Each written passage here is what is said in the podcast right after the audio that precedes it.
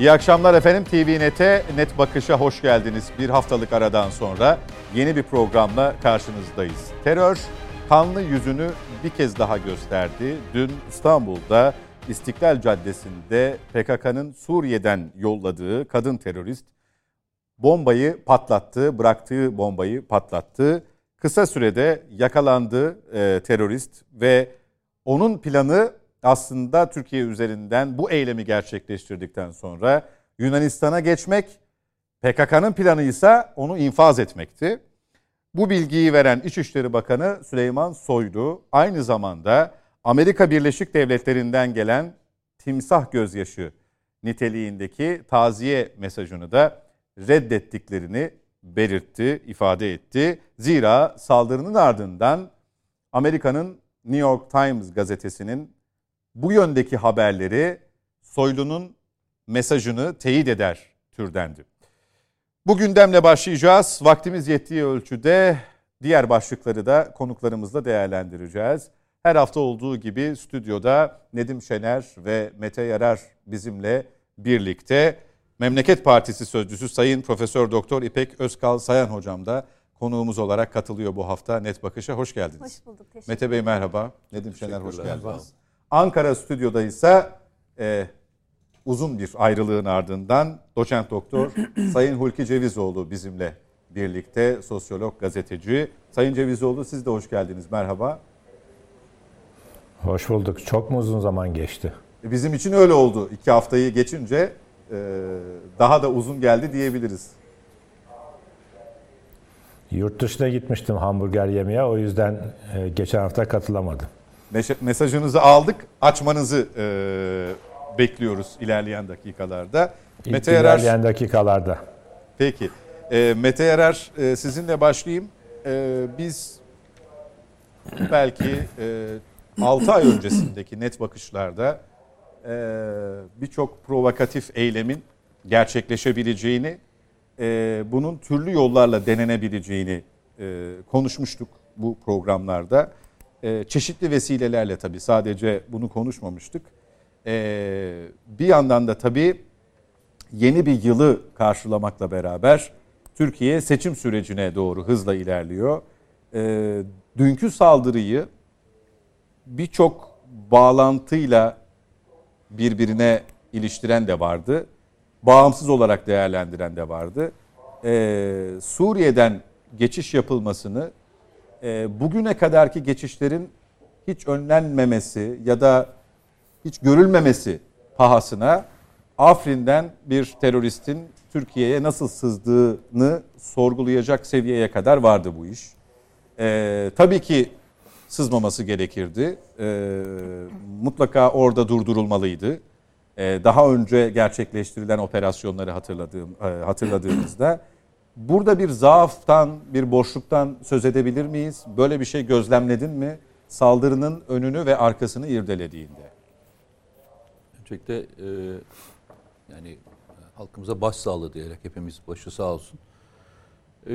Burada zaman zaman hem burada hem ekran arkasında beraber sohbetlerimizde açıkçası PKK terör örgütü ve onunla beraber işbirliği yapan örgütlerin bunu söylerken de bazen böyle tuhaf yorumlara yapıyoruz. Yani PKK ve FETÖ bir arada mı?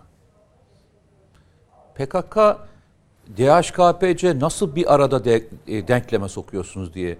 Böyle çok şeyler oluyor. Yani birbirinden farklı, bunlar birbirlerini boğarlardı falan diye söylediğinizde açıkçası sonunda bir amaç var. Amaç birliği var. Amaç birliği de amaçlarına ulaşabilmesi için bu ülkenin anayasal düzeninin yıkılması gerekiyor. Amaç birlikleri var. Patron da aynı. Korunan yerler de aynı.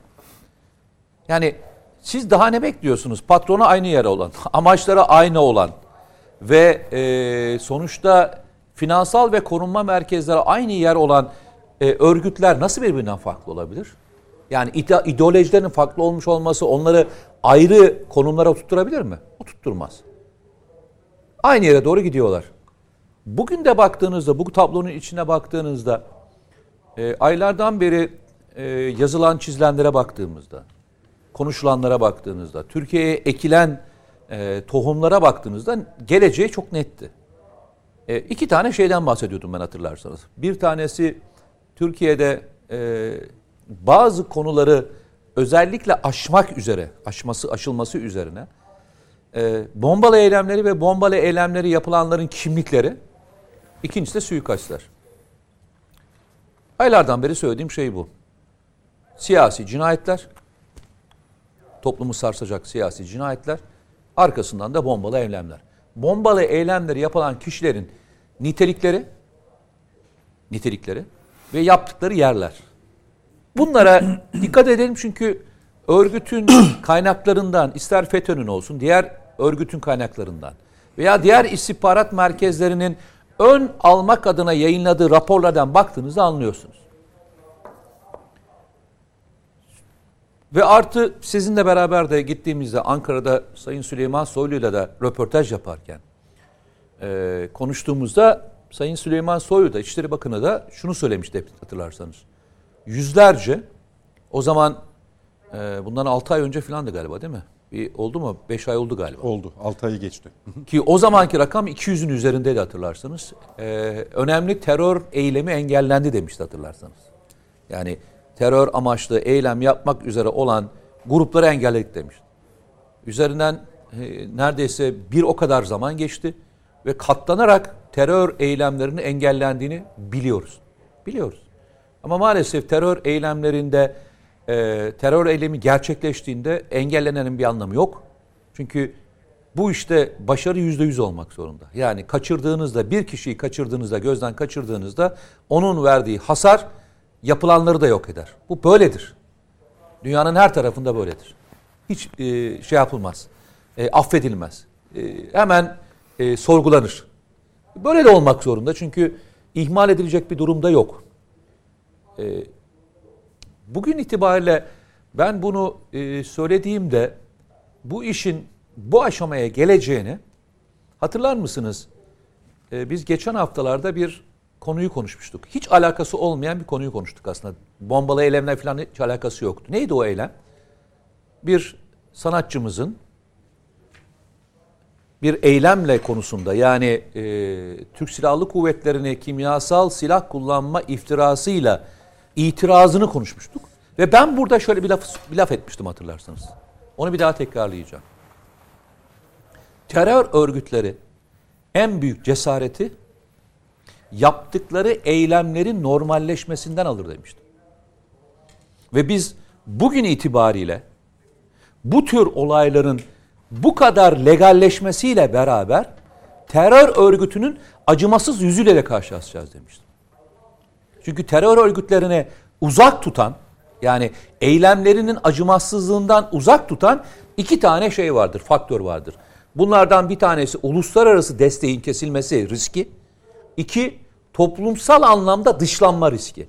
Hem siyasal hem de kendisinin havuz olarak kullanabildiği, eğer kişiler varsa onlarla psikolojik bağının kopmasıdır. Ama farkındaysanız son dönemde bir vatan evladı bir toplantıda çıkıp Türkiye'nin ortasında, İstanbul'da Mehmetçiği savundu diye sevinecek noktaya geldik demişti. Ve bunun etkileri örgütün içerisinde gençler veya bu tür eylem yapacak olanları da motive ediyor diye söylemiştim. Çünkü şimdi düşünsenize, her gün şehit cenazesi gelen bir ülkede, her gün bir saldırı engellenen bir ülkede terörist grup ismen zikredilemiyor Türkiye'de. Veya ismen edenler bir anda faşist ilan edilebiliyor. Veya bununla hayatı pahasına, zamanı pahasına, sevdiklerinden uzak kalma pahasına mücadele edenlere de akıl almaz iftiralarla saldırılabiliyor. Şimdi eylemin tarzına bakın. Eylem nerede gerçekleşiyor? Tam şeyin göbeğinde. İstanbul'un göbeğinde. Merkezinde. İstanbul'un göbeğinde nerede?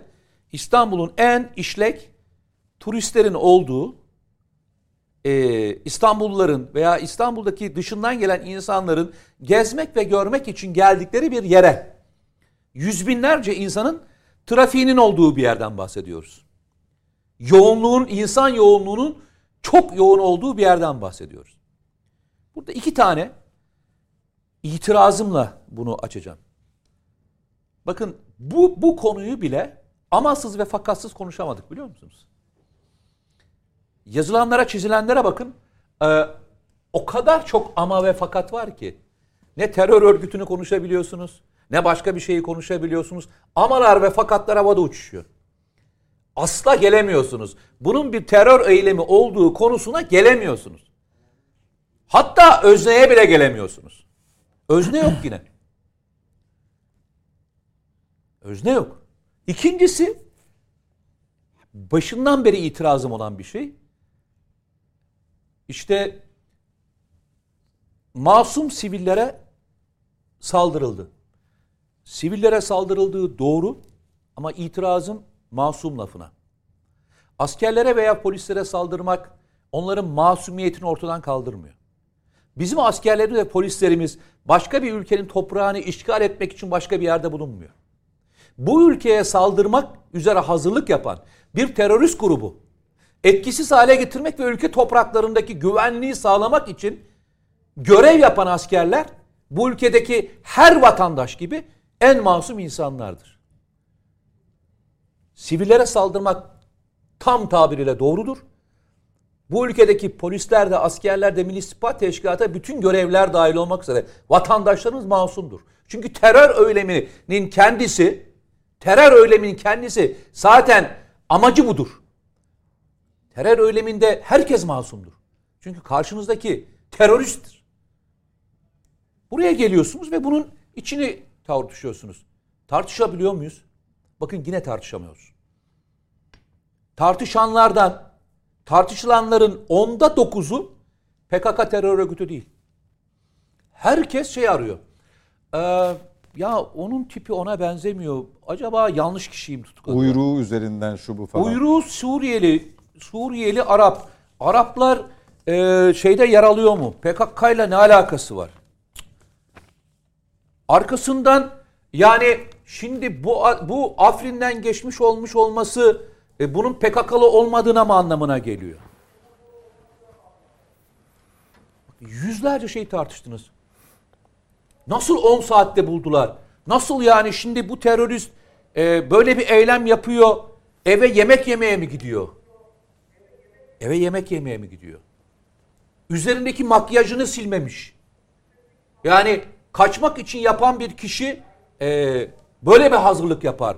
Yani görseniz herkes yüzlerce defa bombayla eylem yapıp gitmiş ve bu hazırlıkların tamamını olarak biliyor yani. Hani böyle prosedür olarak biliyor. Bir terörist eylem yaptığında aç kalır çünkü. Bir terörist eve gitmez. Güvenli ev diye bir kavram yoktur çünkü. Bir terörist kaçış kıyafetini farklı seçer çünkü. Ya yüzlerce tuhaf soru var. Herkes adli tıp uzmanı olmuş durumda. Kriminal tarafında. Ama asıl sorgulanması gereken esası olan bir terör örgütü acımasızlığını bir şehrin göbeğinde yapıyor ve bu atlanıyor. Başka bir ülkenin en önemli gazetesi terör eyleminden çok Türkiye'nin turizme darbe alacağını manşete çekebiliyor. Bunların hiçbiri esas değil. Esasımız bu terörist Arap asıllı PKK'lı olabilir mi? En önemli konumuz. Yeterince terörist mi falan şeklinde. Peki buradan devam edeceğiz konuşmaya. Yani burada kalsın. Herkesin konuşacakları vardır. Daha sonra ayrıntısına, nasıl olduğu, nasıl gerçekleşti, bugüne kadar ne olduğunu hatırlarız ama esasın bu kadar bozulduğu bir yerde usul konuşmanında yani ayarımız bozuldu ya. Peki. Hulki Bey'e döneceğim. Sizin biraz değindiğiniz ama bununla yetinmeyip ekrana da vermeyi istediğimiz New York Times'ın o başlıkları. Arkadaşlar bir önce gösterelim. Evet. 2 ayrı başlıktan söz ediyoruz aslında. saldırı gerçekleştikten sonra, bir müddet sonra daha doğrusu atılan bir başlık New York Times gazetesinde turizmi, az önce Mete Yarar'ın da söylediği gibi, her yıl dünyanın birçok köşesinden İstanbul'u tercih edenlerin bu patlamayla sarsıldığını ifade etmekle beraber aslında şunu dile getiriyor New York Times. Bu büyük bir darbe aldı ifadesini kullanıyor. On milyonlarca turistin çoğu da pazar günkü bombalanan, bu bombalamanın, bu saldırının gerçekleştiği bölgede vakit geçiriyordu hatırlatmasında bulunarak aslında çok başka bir şey söylüyor. Ha, bu ilk mi? Değil. Son da olmayacağı anlaşılıyor. Ama bir kin kusma şeklinde de okunabilir. Hulki Bey, gazetecilik başlığı altında çok söylenebilecek bir şey yok gibi gözüküyor. Tabii sizin duayenliğinizden faydalanarak belki hani böylesi bir gazetecilik örneği ne başka bir örneğe ya da oturabilir mi? Asıl amacı güden, hani bu haberin bu şekilde, bu başlıkla, bu spotla servis edilmesindeki asıl amacın da açılımını yapabilirseniz bize seviniriz. Evet, çok teşekkürler. Önce tabii bütün Türkiye'ye geçmiş olsun. Ölenlerin yakınlarına başsağlığı diliyoruz. Bir daha olmasın sözü işi hafifletiyor. O yüzden tedbir alınması gerektiğini söyleyeceğim. Şimdi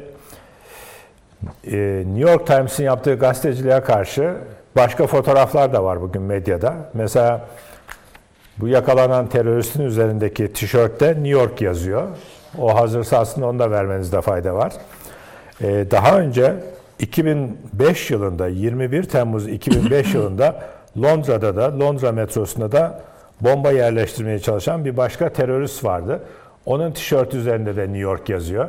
Acaba bütün bunların hepsi de Amerika'yı mı işaret ediyor? Mete Bey'in dediği gibi, yani tişörtlerinde, hatta bu Türkiye'de yakalanan teröristin üzerinde, tişörtün üzerinde New York yazması da sosyal medyada bazı kişiler tarafından efendim tişört mü giydirildi? Ya hakikaten Mete Bey haklı. Aslında bu akşam onun daha bilgilerinden yararlanacağız terör konusunda. Şimdi Londra'daki teröriste de mi İngilizler New York tişörtünü giydirmiş olduğu, o mantıkla bakarsak, değil mi? Onun fotoğrafı var şöyle elimizde. Kaçarken görüntüsü var Londra metrosunda. Üzerinde New York yazıyor tişörtünün. Bu Türkiye'de yakalananın üzerinde de New York tişörtü var. Şimdi New York Times'a gazetecilik öğretmemiz gerekiyorsa biz de bunları manşete çıkarıp gazetecilik yapabiliriz. Bugünkü, yarınki, sonraki gazetelerde, ekranlarda bunu dikkate alabiliriz. Şimdi yine sosyal medyada bu işten mutluluk duymak isteyenler aslında bir kılıf arayışı içinde. Mutluluk duyulur mu bundan? Evet, duymak isteyen bir takım hainler var Türkiye'de. Bunlar şimdi bir gerekçe arıyorlar. Bir gerekçe bulalım da mutlu olalım ve eleştirelim diye. Şimdi efendim işte Mete Bey de söyledi. Afrin'den girmiş bu terörist işte PKK'nın içinde Suriyeli olur muymuş? Bu deminki fotoğrafın altında da şey yazıyor. Londra bombacısının Somalili olduğu yazıyor mesela. Bu da Somalili. Yani şimdi terörün ülkesi olur mu? Teröristleri yetiştiren, eğiten ve eylem alanlarına gönderen merkez aynı olunca, değil mi? Bugüne kadar, şimdi bakıyorum elimdeki dokümanlara, bugüne kadar terörist ilan etmelerine rağmen PKK'ya destek veren AB ve ABD var. Şimdi kimler terör örgütü olarak tanımlamışlar? Tabii bizim dışımızda biz zaten tanımlıyoruz. Amerika, Avrupa Birliği, Kanada, Japonya, Avustralya ve İngiltere PKK'yı terörist olarak resmen tanımış. Şimdi bizi burada ilgilendiren daha çok bu gece Amerika ve Avrupa Birliği, başta Amerika. New York Times Amerikan gazetesi. Senin devletin New York Times'taki meslektaşlarımıza soralım. Yani gazeteci olarak da söylenecek çok laf var. senin devletin Amerika terörist olarak da tanımladığı bir örgüte nasıl binlerce tır dolusu yardım yapıyor? Onlarca yıl boyunca yapıyor. Hatta bırakın onlarca yılı. 100 yıldır yapıyor. 1900'lerden başlayarak yapmaya başladı. 18-20 civarında Kürt isyanı çıkarttı. Yani bölücü isyan diyelim. Kürt vatandaşlarımızı kastetmeyeceğiz ama onları kullanarak isyan çıkarttırdı. Bunları da yazsana New York Times dememiz gerekir. Ayrıca affedersiniz. Ayrıca Türkiye'nin sınırları 1. Dünya Savaşı'ndan sonra çizilirken bu yine PKK'yı terörist olarak kabul eden İngiltere temsilcilerinin açıklamaları var. Diyor ki bugün dün ve bugün aslında Ermeni terör örgütü Asala'ya destek veren, PKK'ya destek veren bu kişiler onların arkasından da şunu söylüyordu. Bunları yazdık belgeleriyle. Ermenilere ve Kürtlere asla güvenilemez diyordu. Şimdi hem onları kullanıyorlar, terörist yapıyor bir kısmını. Hem de bizim sınırlarımız çizilirken İngiliz elçiler Türkiye'den kendi ülkelerine şu mesajı gönderiyorlardı. Türkiye'nin doğu sınırları öyle bir yerden çizelim ki hani Kuveyt falan böyle cetvelle çizilmiş gibi dümdüz ya. Bizimkini de özellikle dağlık tepelerden geçirelim ki teröristlerin girişi kolay olsun diye resmi raporları var İngilizlerin. 1919'da bunlar. Daha öncesinde, daha sonrasında. Şimdi o tarihlerden bu yana teröre destek veren ülkeler. Şimdi bu Amerikan halkını da anlamak mümkün değil. Bir şey olduğu zaman teröre karşı işte Beyaz Saray'ın etrafında gösteri düzenliyor. New York'ta gösteri düzenliyor falan.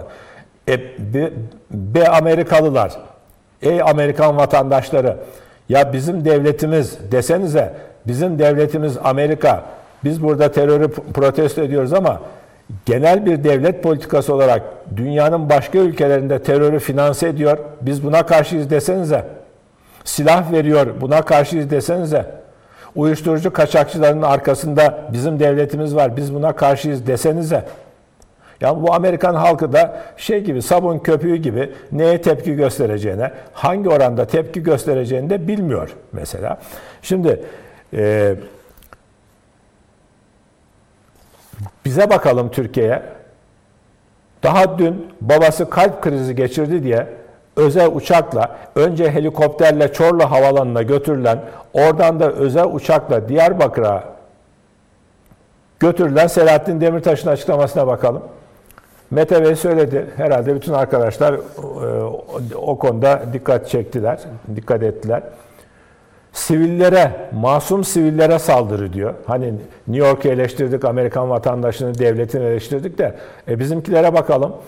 Şimdi bu konunun klasik ifadeyle siyasete alet edilmemesi gerekiyor. Ama alet etmiyoruz da gerçekleri söylemekten de kaçınmayacağız. Altılı Masa sürekli olarak bu HDP'nin oyunu almaya çalışıyor. Bu HDP, Altılı Masa'ya akıl verenlerden biri de, cezaevinden akıl verenlerden biri de bu Demirtaş değil mi? Demirtaş masum siviller diyor. Yani askere vurun demek mi bu? Yani sivillere yapmayın ama sivillere sürekli yapıyor. İşte elimdeki notlar da var. Sürekli olarak sivillere saldırı düzenlemiş PKK. 1993'te 98 yılları arasında sivillere yönelik saldırılarını yoğunlaştırmış. Bu sivillere yönelik saldırıları üstelik hem İnsan Hakları İzleme Örgütü hem de Uluslararası Af Örgütü tarafından da açıklanmış. Yani onlar da kabul etmiş. Demiş ki PKK Türkiye'de sivillere saldırıyor. Demirtaş'ın bugün çıkıp da masum sivillere saldırıyı kınıyoruz demesinin bir anlamı var mı? Aslında bakıyoruz, şöyle de denebilir Sayın Cevizoğlu. Terörden tutuklu birinin terörü kınaması.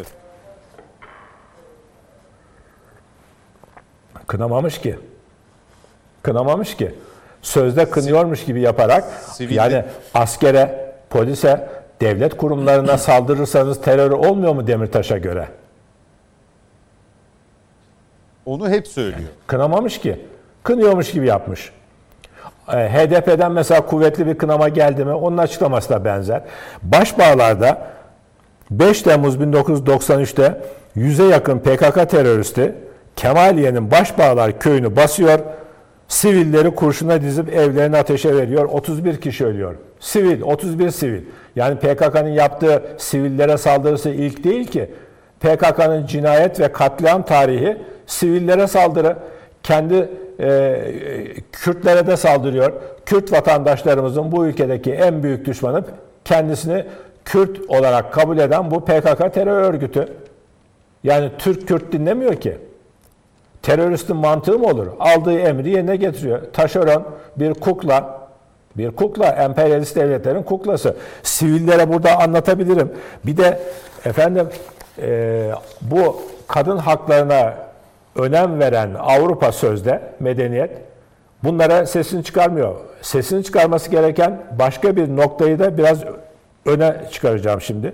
Mesela bakıyorum intihar saldırılarına PKK'nın neredeyse hemen tamamı kadınları kullanıyor. 30 Haziran 1996'da Zilan Kod adlı PKK'lı terörist militan Zeynep Kınacı ilk intihar saldırısını başlatmış. Ayrıntılara girmiyorum.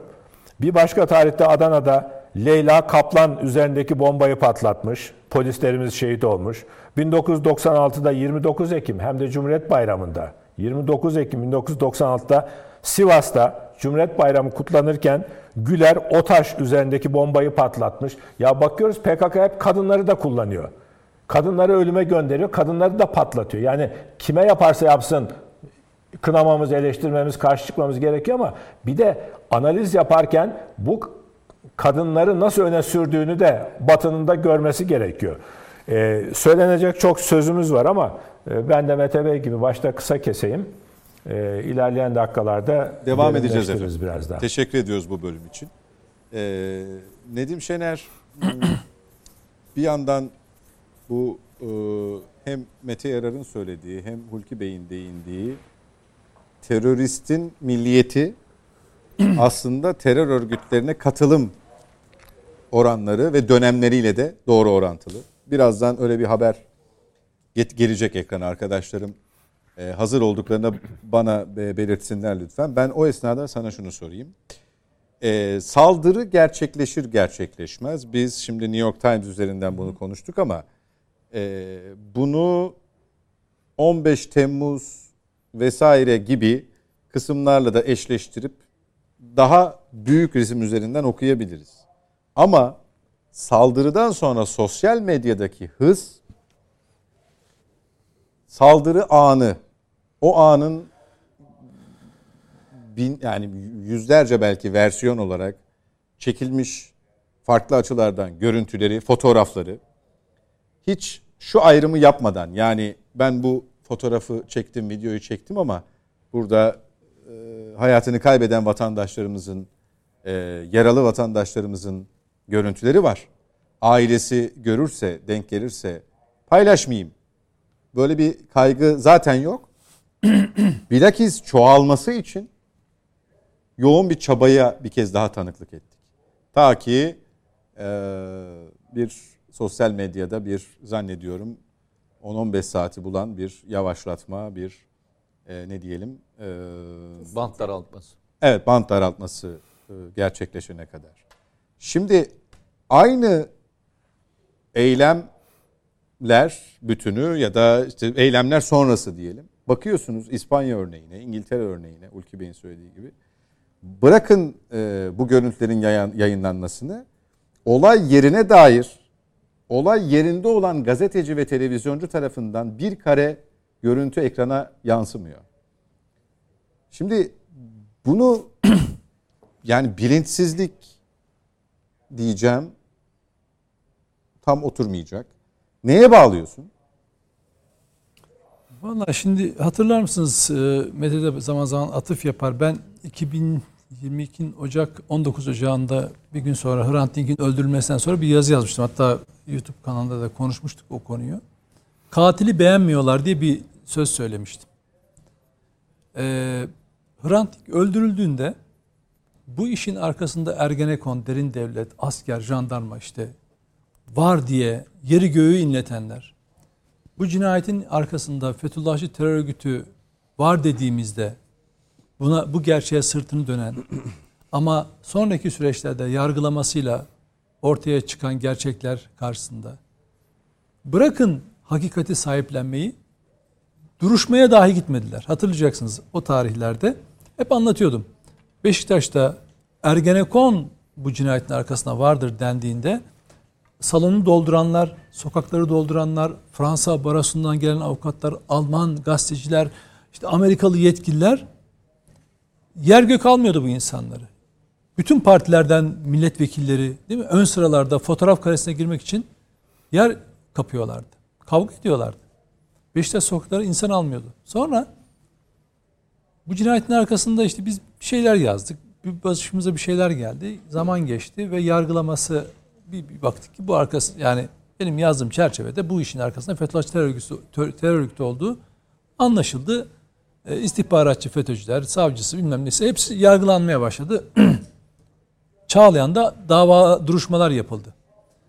O Beşiktaş'ı dolduran kalabalıktan eser kalmadı. Hatta bir pankart taşınırdı Hrant için, adalet için diye. Neredeyse o pankartı taşıyacak eleman kalmadı. 3-5 arkadaşı, yani ona yakın bir arkadaşı hepimiz vardı. Hrantız. Evet. Yani o, çünkü niye? Çünkü onlar için kafalarında bir katil vardı. O katil bu devletti. Ama o çıkmayınca, FETÖ çıkınca hepsi geri döndüler orada. Bu konuyu yazanlar falan hepsi geri döndüler. Şimdi bakıyorsunuz benzer bir durum burada da var. Burada da mesela katili beğenmiyorlar. İstiyorlar ki kafalarındaki ön yargıları onaylansın. Söyledikleri yalanlar kabul görsün. Algı operasyonları yerini bulsun istiyorlar. Hakikatle ilgileri yok. Bunun bak ne dünyada ne Türkiye'de bu olayın bu kısmının gazetecilikle hiçbir ilgisi yok. Yakalanmış bir terörist var. İfadesi var. Resmi makamların izahatına göre ki bu, diyelim ki inanmıyorsunuz bu açıklamalara da. Bunun davası görülecek, soruşturması devam edecek, operasyonlar devam ediyor. İddianamesi çıkacak. Bu kişi açık yargılama olarak hakim karşısına çıkacak. Hepsi hani devletin tespit ettiği delillere inanmıyorsunuz ama yargılaması olacak. O güne kadar bile bekleyemiyorlar.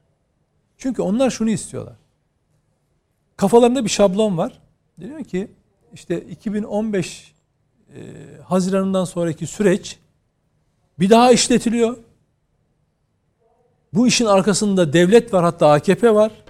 Seçimde oylarını arttırmak için bu tezgahı düğmeye bastılar. Planladı. Bak, açık konuşacaksınız.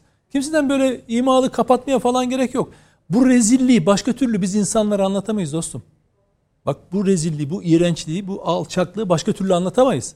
Alman gazeteci gitmiş Taksim'den bugün televizyonda bir canlı bağlantı yapmış. Diyor ki Kürtlere yeniden baskı yapılacak gibi görünüyor. 2015'teki süreç bir daha yaşatılacak gibi falan filan. Bakar mısınız alçaklığı? Bunun gazetecilikle ne alakası var? Nasıl vakıf oldun bu konuya?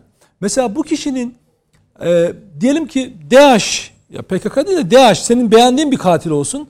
DAEŞ olsa dahi bunun siyasete yarayan bir şekilde operasyon olarak üretildiğini, tezgahlandığının sonucu nasıl varıyorsun sen? Diyelim ki PKK, yani kendi itiraf ediyor PKK, YPG unsuru olduğunu, eğitim aldığı kamp, gidecek, eğer öldürülmezse gideceği kampı anlatıyor. Tamam, bir an için diyelim ki senin kafandaki ön yargıyı kabul edelim.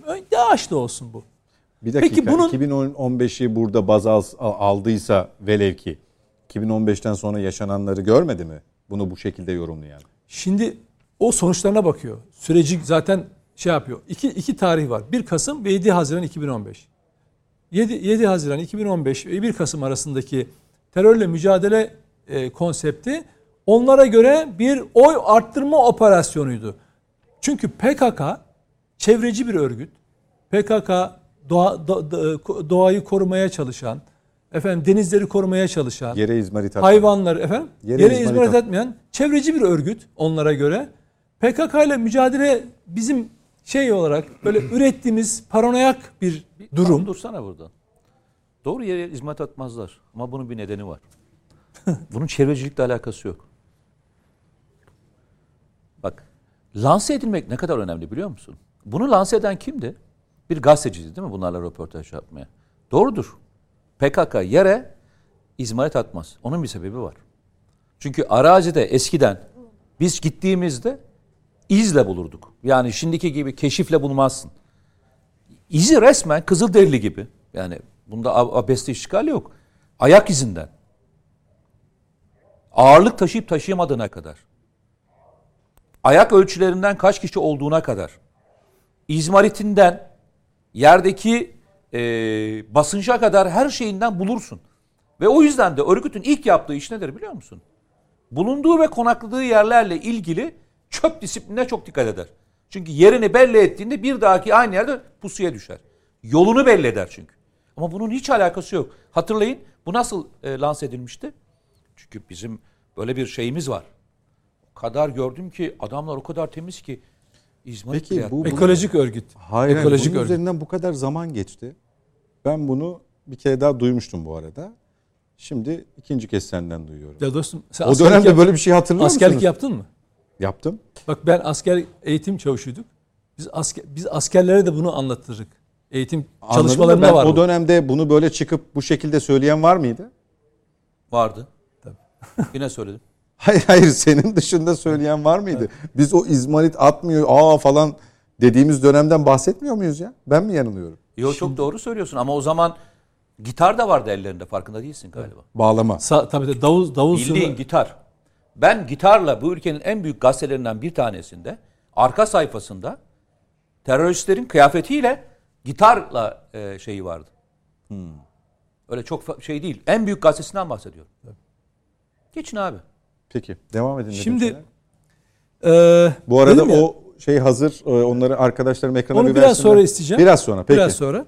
Şimdi 7 Haziran 2015 ve 1 Kasım 2015 yani AKP'nin oylarının %40'ın altına düştüğü 1 Haziran üstüne çıktı. O süreci iki tarih olarak ele alıp terörle mücadele olaylarına hiç girmiyorlar. Mesela o tarihler arasında PKK'nın Hendek, Çukur, Barikat eylemlerine giriştiğini, 800 insanımızın şehit olduğunu, hemen 2015 bu tarihten hemen önce Kobani gerekçesiyle Yasin Börü dahil arkadaşların insanları, 35 insanı Selahattin Demirtaş'ın provokasyonuyla ayaklandırdığını, ondan geriye gidersek öğretmenleri, hemşireleri, doktorları öldürdüğünü, toplamda da 5424 tane sivili katlettiğini unutacağız. 2015'e kadar 4724 sivili öldürdüğünü katledeceğiz ki bunun içinde çoğunluğu Kürtlerdir. Onun yerine biz şöyle yapacağız. 7 Haziran 2015, 1 Kasım 2015 arasında geleceğiz. İşte diyeceğiz ki bu sürecin benzerini AKP yeni seçime kadar 7 ay var. Onu yaşatacak Türkiye. Bunu söyleyen insanlar var. Bunu söyleyen yabancı gazeteler var, yabancı gazeteciler var. Canlı yayın yapanlar var. Çünkü niye? Siyasi parti temsilcileri de var. Çünkü şöyle, tabii siyasi partiler de var.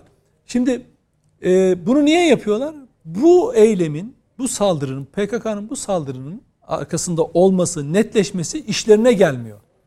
Çünkü o zaman düşünüyorlar ki insanlar oy tercihlerini değiştirebilirler. AKP, MHP, Cumhur İttifakı yeniden seçilebilir. Bu hesap üzerinden gidiyorlar. Bu kirli hesap, bu kanlı hesap. Akıllarını, gözlerini kan bürümüş bu hesap üzerinden gidiyorlar. Siyaseti bu kadar sığ ve aptalca okuyorlar. İhanetçe okuyorlar. Bu siyasetle hiç ilgisi yok. Velev ki, bak tekrar söylüyorum, PKK'lı değil. Bütün delilleriyle her şey ortada. Velev ki PKK, YPG'li değil. DAEŞ'li.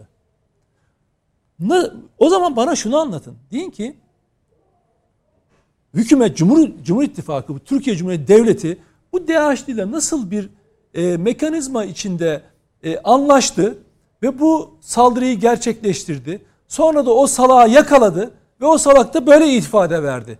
Ve bu ömür boyu hapiste kalacak. Belki canlı çıkamayacak o cezaevinden. Böyle bir süreç. Bana bu mekanizmayı anlatın kardeşim. Velev ki DAEŞ'li. Şimdi gerçeklikle ilgisi yok bu işin. Deniyor ki Arap terörist olur mu PKK, YPG içinde? Şimdi o küpürü versin arkadaşlar lütfen. Verelim mi açtı ekrana? Bakın bu PKK, YPG'nin yakın müzahir bir internet sitesi 2018'deki haber küpürü. Bakın ne diyor? Araplar ne yapmış? PKK YPG'ye törenle katılmış. 2018'de 700. Bir seferde bir tören yapıyorlar. Katılım töreni. 700 tane Arap. Bir başka haber var. 2020 tarihinde yarıya yakını Arap kökenli PKK YPG'li. Bu şeyden şöyle bahsediyorsun. SDG'den bahsediyorsun. SDG usulü. Yani şeyden bahsediyoruz. PYD'den bahsediyoruz. PYD'den, tabii. Hayır, tam net koyalım da tabii, adına karıştırmasınlar. Doğru. Bunu niye söylüyoruz? Biz orada hani PKK YPG'ye ya da SDG dediğiniz unsura, Kobani bölgesini ya da Ayn Arap bölgesini hedef aldığımızda karşımıza hangi unsurlar çıktı? Suriye bayrağı. Ne zannediyoruz biz? Yani şöyle zannediyoruz. Ya Suriye devleti, Esad diye bir adam var. Öyle demokrat ki her an konuşmaya hazır ve buradaki Suriyelileri kabule razı bir demokrat bir adam var. Bu adam ülkesinin Amerika tarafından işgaline, Rusları zaten kendi çağırmış, PKK tarafından bölünmesine hiç şey yapmıyor. Hiç rahatsız değil. Bunlarla cennet gibi ülke kurmuş. Böyle yaşıyoruz, hani şey yapıyoruz. Yani ya adam Türk Silahlı Kuvvetleri, Türkiye Cumhuriyeti'nin toprak bütünlüğüne herkesten saygılıyken operasyon yapmak ve terör unsurlarını temizlemek istediğinde sen PKK, YPG'nin yanında yer aldın be kardeşim. Esad'dan bahsediyoruz. Benim bu ülkedeki bazı siyasi aklı evveller Esad'la görüşmek lazım. Esad senden görüşse ne yapacak? Esad'ın babası 1979'da Öcalan'a topraklarını açan ve bizim ülkemize saldırıların organize edilmesi için Mazlum Korkmaz üssünü kurduran, oradaki kampları, beka kamplarını kurduran adamdır. Bunun oğlu Esad dediğiniz adam hala bugün kendi ülkesinde Türkiye bir operasyon yapmaya kalktığı zaman Hatay'ı kent topraklarını gösteren haritalar yayınlıyor. Evet. Yani ve diyor ki biz bu kriminal incelemeyi yapanlar içinde şu gerçeğe bak, buna, kendi propaganda için yazdıkları gerçeği bile görmezden geliyorlar ve bu topraklarda yaşayan herkesi kendileri gibi aptal zannediyorlar. Peki. Bak, meselemiz şu. Toparlayalım lütfen. Dün akşama döneceğim. Efendim, ifade özgürlüğüymüş falan filan. İşte bant şey normale döndü yayın. İlk yaptığınız şey ne oldu? Yalana sarılmak. Devletin size önünüze koyduğu her an teyit edilebilecek gerçekler değil, sizin fikren ürettiğiniz yalanların peşine takıldınız. Bak ne oldu sosyal medyada? Mete'nin anlattığı gibi biz bir olayın gerçeklerini konuşmuyoruz. Algı operasyonlarını konuşuyoruz. Eğer dün akşam bu yapılmamış olsaydı aynen şu olacaktı. Geceden itibaren bu kişinin IŞİD'li olduğu, Özgür Suriye unsurlarından geldiği, planlı bir seçime yönelik planlı bir operasyon oldu. Onlar 25 bin fav alıp, tabii bak şimdi şöyle, gerçek ortaya çıkınca 3 kişinin bile teveccüh etmeyeceği. Herhangi bir konuda, böyle bir konuda bir yalanı inşa ettiğinizde hocam, hemen akabinde devlet sabaha karşı yakalayıp sabah da gerçeği paylaştığında zerre kadar yüzüne bakan olmaz. Ya bu ülkede bak hocam, kitleler nasıl aptal yani. Türkiye'nin en kendine önemli gazetecisi diyen eleman Kız Kulesi'nin çalındığını yazdı. On binlerce beğeni aldı. Hakikat o kadar yer bulmadı. Ya Kız Kulesi'nin çalındığına, satıldığına inanan andavallılarla dolu ya bu ülke. Andavallı diyorum. Bak bunu özellikle söylüyorum. Peki. Çünkü niye biliyor musunuz? Biz Mete'yle 15 Temmuz'dan sonra gelişi zaten gördük. Gözümüzün önünde 15 Temmuz darbe girişiminin ne olduğunu biz aradık. Eğer kontrollü darbe veya tiyatro bölümü olsa kendimizi ortaya koyar. Biz onu deşifre ederdik. Ama bir saniye bak, hakikati paylaşarak Mete'yle o zaman karar verdik. Dedik ki bu söyleme egemen olan bu yalancılar, bu algı operasyonlarına karşı biz hakikati söyleyelim kardeşim. Hem de halkın diliyle söyleyelim. Hala bak bugün gelmişiz, 6. yılı geçmiş. Biz PKK, YPG konusunda hocam hakikati biz onlara anlatamıyoruz. Anlatmak niyetimiz yok. Mesele ne biliyor musunuz? Buna karşı bak, bu devletin yaptığı en iyi şeylerden birisi. Ben hala bunu hukukçuyum diyenlere bile karşı savunurum. Ahlak adına, namus adına savunurum. Sosyal medya yasası. Hadi söyle bakalım o yalanı şimdi. Hadi şimdi söyle o yalanı. Çünkü ortada bir gerçek var. İtiraflar var. Gözaltına alınanlar var. Devam eden operasyonlar var. Peki, teşekkür ediyorum Nedim Şener'e de. İpek Hanım, aslında ben şunu sormak istemiştim Nedim Bey'e. Bu provokatif hesaplardan yapılan paylaşımlar değil kastettiğim. Yani 5 yıl önceki yurt dışında yapılmış terör eyleminin sanki İstiklal'deki saldırının görüntüsüymüş gibi paylaşılması değil. Olay yerinde bulunan, hasbelkader oradan geçerken ya da yakınındayken olay yerine saldırılardan ulaşan ve o görüntüyü çekip düşünmeden paylaşan, o bilince henüz ulaşamamış, bunun yayılmasından dolayı tabii ki özünde şöyle bir şeye varıyor. İşte görüntüm şu kadar izlendi, bu kadar beğeni aldı. Sanki çok sıradan bir görüntü paylaşıyormuş gibi. Bunun yine tekrarlandığını, ilk kez olmuyor böyle bir şey tabii, tekrarlandığına tanıklık ettik. Bu birinci yönü. İki, siyaseten de yine Nedim Şener'in bahsettiği bundan nemalanma, senin terörün, senin teröristin, benim terörüm, teröristim meselesine gitmesi, ayrışması. Evet. Gerçekten de siyasi parti temsilcilerinden benzer açıklamaları duyduğumuz için bunu soruyorum. Hı hı. Nasıl okuyorsunuz bütün bunları? Hem partiniz adına, evet, hem tabii her görüşünüz eşittir, partiniz adına olacaktır, sözcüsüsünüz Memleket Partisi'nin. Hı hı. Buyurunuz efendim. Teşekkür ederim. Tabii öncelikle şunu söyleyeyim. Terörün her türlüsünü kınıyoruz, lanetliyoruz. Memleket Partisi olarak da bu anlamda devlete terörle mücadelede her türlü desteği vermeye hazır olduğumuzu söylemek istiyorum. Tabii bütün vatandaşlarımıza da başsağlığı diliyoruz. Ama ateş düştüğü yeri yakar. Biz burada ne söylesek, duygularımızı nasıl ifade etsek orada o annenin çektiği üzüntüye karşılık veremeyiz. Ben bugün bununla ilgili bir tweet attım. Bana demişler ki böyle bir konuda siyaset yapıyorsun. Asla siyaset yapmıyorum.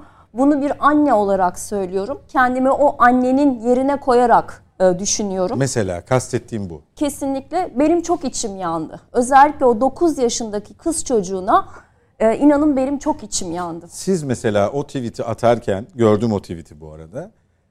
Aklınıza partiniz, Sayın Genel Başkan buna ne tepki gösterir ya da işte ben bunu atayım mı atmayayım düşünmemişsinizdir bile. Düşünmem. Gayet çünkü insani bir refleksle. Kesinlikle, çünkü ben o tweet'i bir anne olarak attım ve şunu düşündüm. Evet, çok başarılı bir operasyon gerçekleşti. Çok çabuk yakalandı fail. Hemen işte basının karşısına çıkarıldı. Peki bundan o anne tatmin olur mu? O annenin acısı diner mi? İnanın bunu siyaset yapmak için söylemiyorum. İnanın çok yürekten konuşuyorum. Çok derin bir acı yaşıyorum.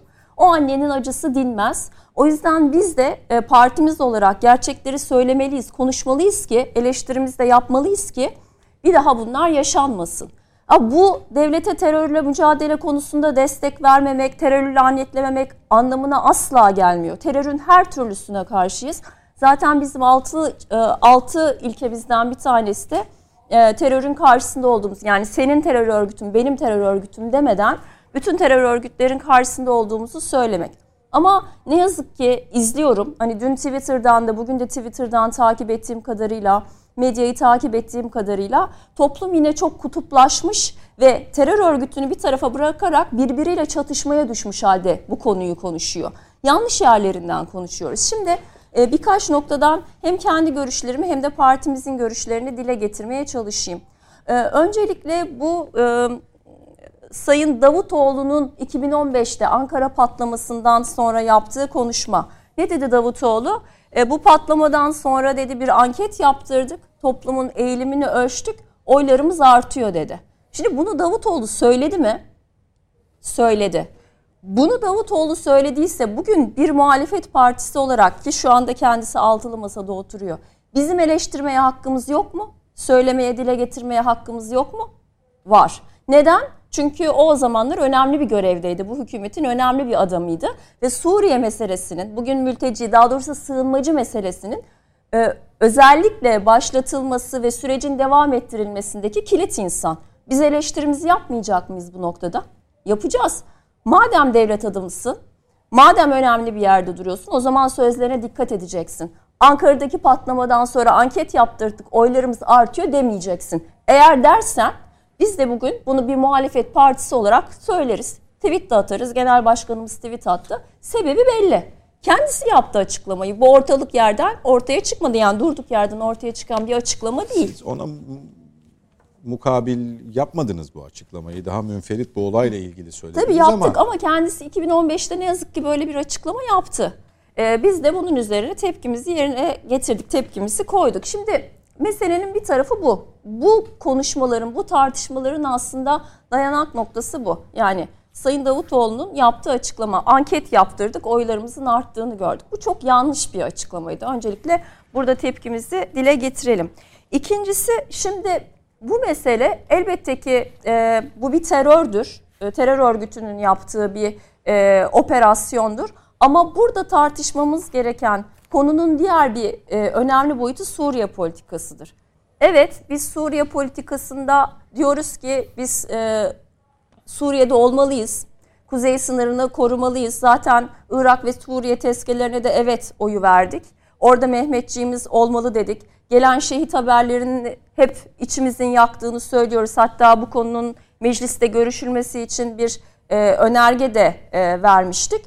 Ama özellikle hükümetin sığınmacı politikasını eleştiriyoruz. Diyoruz ki bu sığınmacılar bizim özellikle teröre karışan, olaylara karışan sığınmacılar Türkiye'nin başına bela olacak dedik. Bunu defalarca söyledik, defaatle söyledik. Dedik ki bu sığınmacı meselesinin çözülmesi lazım. Şimdi başka tweetler de dolaşıyor. Her siyasi partinin genel başkanının bu özellikle Suriyeli ya da Afgan, Pakistanlı sığınmacılara ilişkin görüşleri dile getiriliyor. Biz Memleket Partisi olarak diyoruz ki bu sığınmacı meselesinin çözülmesi gerekiyor mutlak suretle. Eğer Türkiye'nin güvenlik meselesinin çözülmesi isteniyorsa 2011'de başlayan, özellikle bu Arap Baharı'yla başlayan, daha sonra sınırlarımızın açıldığı, açık kapı politikası izlediğimiz, 2011 yılından beri Suriyeli sığınmacıları, daha sonra Afganları, Pakistanları vesaire memleketimizde barındırma politikasından vazgeçmeliyiz. Nasıl? Yine süreç... Diğer siyasi partiler örneğini verdiniz. Orada akla bir parti geliyor. Benzer şeyleri düşündüğünüzü mü kastediyorsunuz yoksa buna şöyle, bir politika eşliğinde? Şöyle, biz şöyle gönderilmesi gerektiğini düşünüyoruz. Tabii ki diplomatik yollarla. Bu diplomatik yollarla şu anda çözülmesi kolay bir mesele midir? Asla kolay değil. Çünkü Suriye'de aynı zamanda Amerika var, Suriye'de İran var, Suriye'de Rusya var. Yani sadece Esad'la aramızın düzelmesi, Esad'la masaya oturmamız da yetmeyecek artık bu sığınmacı meselesini çözmek için. Ama özellikle devlet olarak yapmamız gereken bir takım şeyler var. Şimdi 2011 yılında açık kapı politikasını biz benimsedik. Sayın Davutoğlu o dönem dedi ki 100.000 tane sığınmacı gelecek dedi ama şimdi biz milyonlardan konuşuyoruz. Yine tweetinize geldi konu. Evet. Yine milyonlardan biz konuşuyoruz. Yine ben bugün böyle biraz interneti karıştırdım. Kendisi yine şöyle bir açıklama yapmış. 2014 yılında Avrupa Birliği ile görüştük. Kayseri pazarlığı yaptık. Tam da böyle kullanmış. Kayseri usulü pazarlık yaptık. Avrupa Birliği'nden 6 milyar dolar lira alacağız. İşte sığınmacıların, daha doğrusu Avrupa'ya giden sığınmacıları biz ülkemizde misafir edeceğiz. Ama bu misafirlik artık fazla uzadı. Yani bu misafirlik bitti. Artık bunlar Türkiye'de yerleşik bir konuma geçtiler. Tabii bu açık kapı politikası Türkiye'ye ne açıdan zarar verdi? Pek çok açıdan zarar verdi. İşte biz bugün güvenlik meseleleri üstünde konuşuyoruz. Türkiye'nin güvenlik meselesini masaya yatırıyoruz. Konunun başka boyutları konuşulmuyor dedi diğer değerli konuşmacılarımız. Kesinlikle katılıyorum. Biz bugün belki çok fazla bu güvenlik bilgisine sahip olamayabiliriz. Ben kendi açımdan çok bunun bilgisine sahip değilim. İşte şu terör örgütü yaptı, bu terör örgütü yaptı. Daha sonra PKK bilmiyorum açıklama yaptı. Biz bunu sahiplenmiyoruz vesaire dediler ama onun üstüne tekrar bir açıklama geldi mi onu da görmedim. Ama şunu PKK konuşabiliriz. PKK zaten sivil hedeflere yaptığı zaman üstlenmiyor. Üstlenmiyorlar, evet. Ama biz bugün şunu konuşabiliriz. Bu sınır politikasının hakkında hükümet ne yapmayı düşünüyor? Yani bu açık kapı politikası izlendi. Daha sonra sınırlara duvarlar örülüyor dendi vesaire. Ama ne olacak? Yani bizim buradaki kayıtlı olmayan göçmenler ne olacak? Kayıtlı olan Suriyeliler var. Kamplarda olanlar var. Bir de kayıtlı olmayanlar var. Şimdi bunlara ilişkin bir politikamız var mı bizim devlet olarak? Bir şey soracağım. Hı. Bu konu tabii ki bir ihmal varsa, bu açılışta söyledim ya, hani bir sızma üzerinden de çokça konuşuldu sosyal medyada. Nasıl olur? İşte Afrin'de biz bir harekat gerçekleştirmedik mi? Oradan bir terörist nasıl olur da bizim ülkemiz? Ama eşittir mülteci politikası buna sebep olmuştur. Şöyle demediniz Sayın Soylu, kaçak yollarla geldi demedi mi? Kaçak yollarla geldi dediğini ben açıklamasında dinledim. Evet, hayır ben şunu soracağım. Yani eşittir bu mülteci politikasını, açık kapı politikasını konuşmamız lazım, yoksa bu tür eylemler artar mı demek istiyorsunuz? Evet, konuşmamız gerekir diyorum. Sayın Soylu konuşmasında şöyle bir şey söyledi. Biz dedi mesajı aldık dedi. Mesajı aldık dedi ve dedi mesaja cevap vereceğiz dedi. Ben yanlış duymadım herhalde, dinlediğim kadarıyla biraz öyleydi. Biraz daha Amerika ve Avrupa Birliği tarafıyla ilgili. Evet, zannediyorum ki Amerika'dan alınan mesajı kastediyor. Zaten Amerika'nın taziyesi de kabul edilmedi. Edilmedi. Onun üzerine yaptığı bir açıklamaydı. Evet, edilmedi ama Amerika aynı şekilde Suriye'deki işte politikalarına, oradaki işte PKK, PYD'yi desteğine devam ediyor. Yani bizim onların taziyesini kabul etmedik dememiz şu anda çok da bir şey ifade etmiyor anladığım kadarıyla. Önemli olan devlet olarak gücümüzü gösterebilmek, masaya yumruğumuzu vurabilmek ve oradaki harekatları tamamlayabilmek. En son harekatımızı galiba gerçekleştirmedik bildiğim kadarıyla. Bir hareket daha yapılacaktı Suriye'nin kuzeyine. Hazırlığı yapılıyordu, evet, gerçekleşti. Uzun süredir yapılıyor hazırlığı ama hala yapmadık. Ama orada zaten aktif bir harekat var. Bu yeni bir harekat olarak. Var, doğru biliyorum ama tam olarak sınır güvenliğini sağlayabilmek için. Mete Bey hazırlık yapıyor bunlara, biliyorum, cevap vermek için. Farkındayım. Siz göremiyorsunuz, ben hani haber vereyim dedim. Evet. Tamam. Yok, estağfurullah. Tabii ki konuşacağız, tartışacağız. Zaten... Burada hepimiz aynı yerde duruyoruz aslında. Hepimiz Türk halkının güvenliği meselesi üstünde konuşuyoruz. Hepimiz PKK terör örgütüne karşıyız. Ama biz muhalefet olarak elbette ki demeliyiz ki bunu neden önleyemediniz? Geçenlerde yine İçişleri Bakanı teröristlerin ayakkabı numaralarına kadar biliyoruz diye bir açıklama yapmıştı. Şimdi... Akabinde demişti ki 2023 yılına kadar bütün terör örgütlerinin girişimlerini bitireceğiz demişti. Kendisi bu açıklamayı yaptıktan sonra bir muhalefet partisi olarak biz böyle gerçekleşen bir terör saldırısında 6 tane vatandaşımızı kaybetmişiz. Pek çok yaralı var. Bunun sebebini sormayacak mıyız? Suriye politikasını eleştirmeyecek miyiz? O zaman devletin karşısında mı oluyoruz? Asla kabul etmem. Asla etmem. Bu bilakis, bu milliyetçiliktir, bu vatanseverliktir, bu hesap sormaktır. Bir muhalefet partisinin de yapması gereken doğru davranıştır diye düşünüyorum. Mete Bey, şöyle İpek Hanım'ın söylediği şu kısmı biraz açmak istedim açıkçası. Bu tür eylemlerle biz mülteci politikasını çözmek üzere ya da bu politikayı bir yere oturtmak üzere hızlıca, zaman kaybetmeden adım mı atmalıyız? Yoksa bu bundan bağımsız, bu politika çözülmüş olsa bile bu riski bu sınırlar her zaman taşıyacaktır ve yaşayacaktır. Buna başka türlü bir çözüm üretmeliyiz. Çünkü denklem değişti. Penceresinden mi bakmalıyız? Üç tane konu var burada. Birisi terör, ikincisi geçici sığınmacılar, yani Suriye'den gelenler için söylüyorum. İkincisi düzensiz göçmenler, Afganistan ve diğer ülkelerden gelenler. Terör unsurları bu iki katmanın içine de sızmayı becerirler ve bunun içerisinden kendisine nüfuz edecek alanlar yaratabilirler. Tabii ki birbirinden çok bağımsız gözükse de birbiriyle ilişkili konulardır. Yani... Ama bunu şu konuya gelmeden önce girmek istemiyorum. Yani benim bir asıl hani demin sorduğunuz ilk bölümde yarım bıraktığım konuyu şekillendirerek gelmek isterim ki sorunun cevabı tam o zaman anlaşılsın. Bu şu anlama gelmiyor. İpek Hocam'ın anlattığı konunun önem sırasında geride bir pozisyonu yok.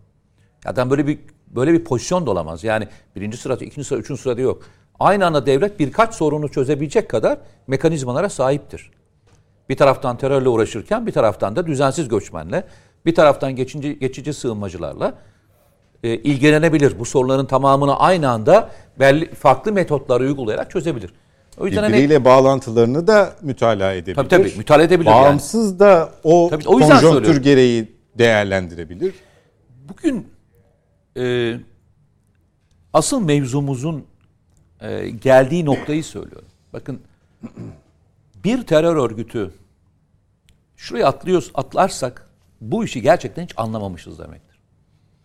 Bir terör örgütü şehrin göbeğinde fütursuzca bomba patlatıyorsa bunun yalnızca sorumluluğunu dış güçlere yükleyemezsiniz. Bunun bir hesabı da kendi içinize vermeniz gerekir. Bu kendi içinize vermeniz gereken... Nereden başlayarak? Önce işte demin söylediğim o kişinin, tek kişinin çıkıp bu ülkede bunu savunabilmesini alkışlamaktan başlayacaksınız. Orada kaybettik biz. Ben burada açık açık söyledim. Bakın dedim bu olay bize bir şeyi gösterecek. Bu diğerlerini cesaretlendirecek dedim. Bu ülkede terör örgütü mensubu olmak meclise girmeyi kolaylaştırıyor. Teröristleri övmek siyaset yapmayı kolaylaştırıyor. Bu ülkede herhangi bir örgüt mensubunun akrabası olmak size bir yerlerde kulvar açıyor. Kulvar açıyor. Şimdi son dönemde Abdullah Öcalan ve ahalisine bakın bakalım. Kaç tane kişi onunla beraber siyaset yapıyor şu anda? Geçmişte terör örgütü bağlantısı ve iktisatıyla beraber olan kişiler nasıl geliyor? Şimdi şunu söyleyebilirsiniz bana. Diyebilirsiniz ki ya herkes kendi bacağından asılır. Çok doğru. Herkes kendi bacağından asılabilir. İyi de yanınızda fotoğraf çektirdiğiniz adamı bile bilmediğiniz kişilerden Türkiye'de siyaseten hesap sorulurken dağda akrabaları olanlarla ilgili ve hala aktif olanlarda ve üst düzey olanlarla ilgili hiçbir şeyin sorulmaması Türkiye'deki siyasetin iki yüzlülüğünü göstermez mi? İnsan hakları ve demokrasi diye konuştuğunuz yerde terörün içinden kendinize uygun mesajları bulup buradan şekillenmek siyasi ahlakın dışında bırakın hukuki olarak suç değil midir kardeşim? Bak, yine aynı yere geleceğim. Ben hiç Amerika Birleşik Devletleri'nden çok uzun zamanda beri kızmıyorum.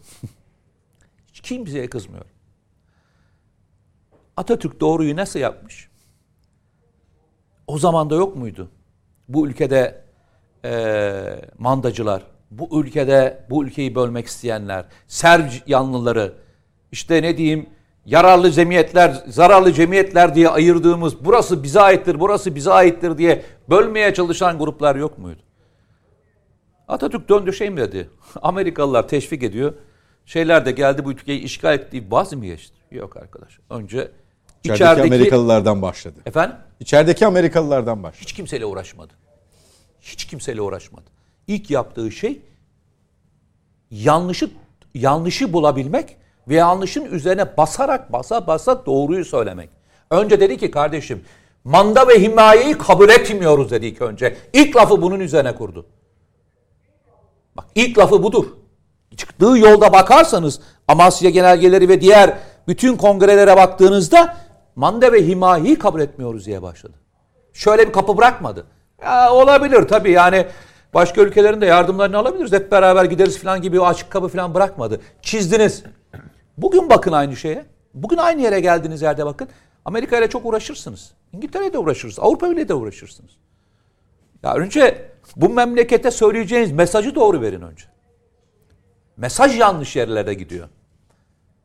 Ya düşünsenize şunu anlatmaya çalışıyoruz.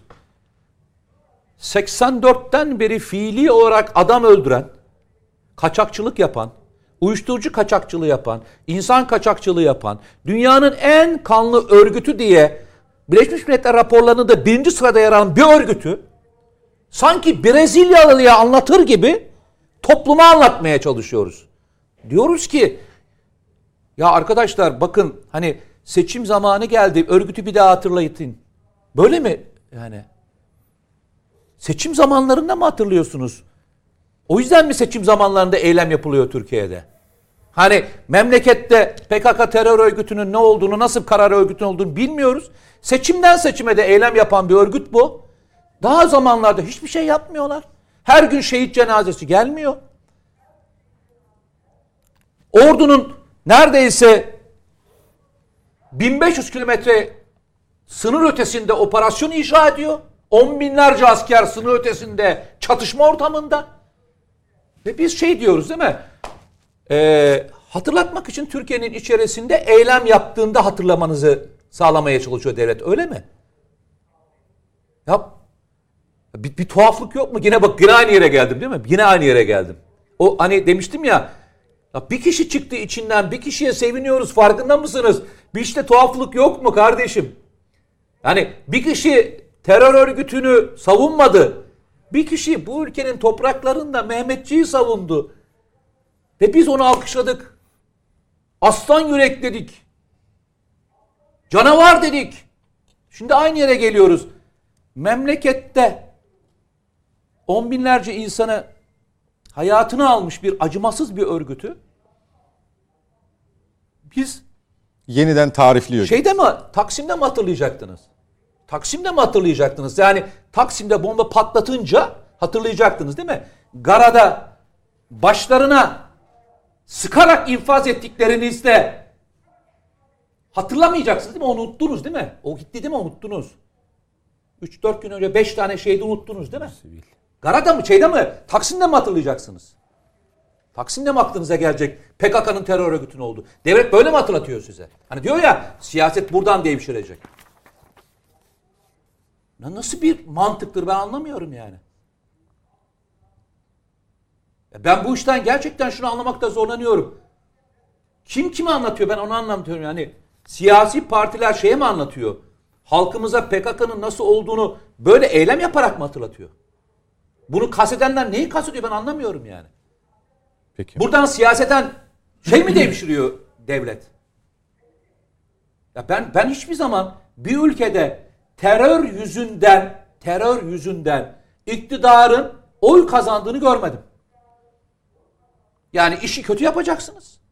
İnsanlar hayatlarını kaybedecek ve bundan sorumlu olan iktidar olacak ve iktidar bundan da oy kazanacak, öyle mi? Arkadaş, bir kez daha söylüyorum.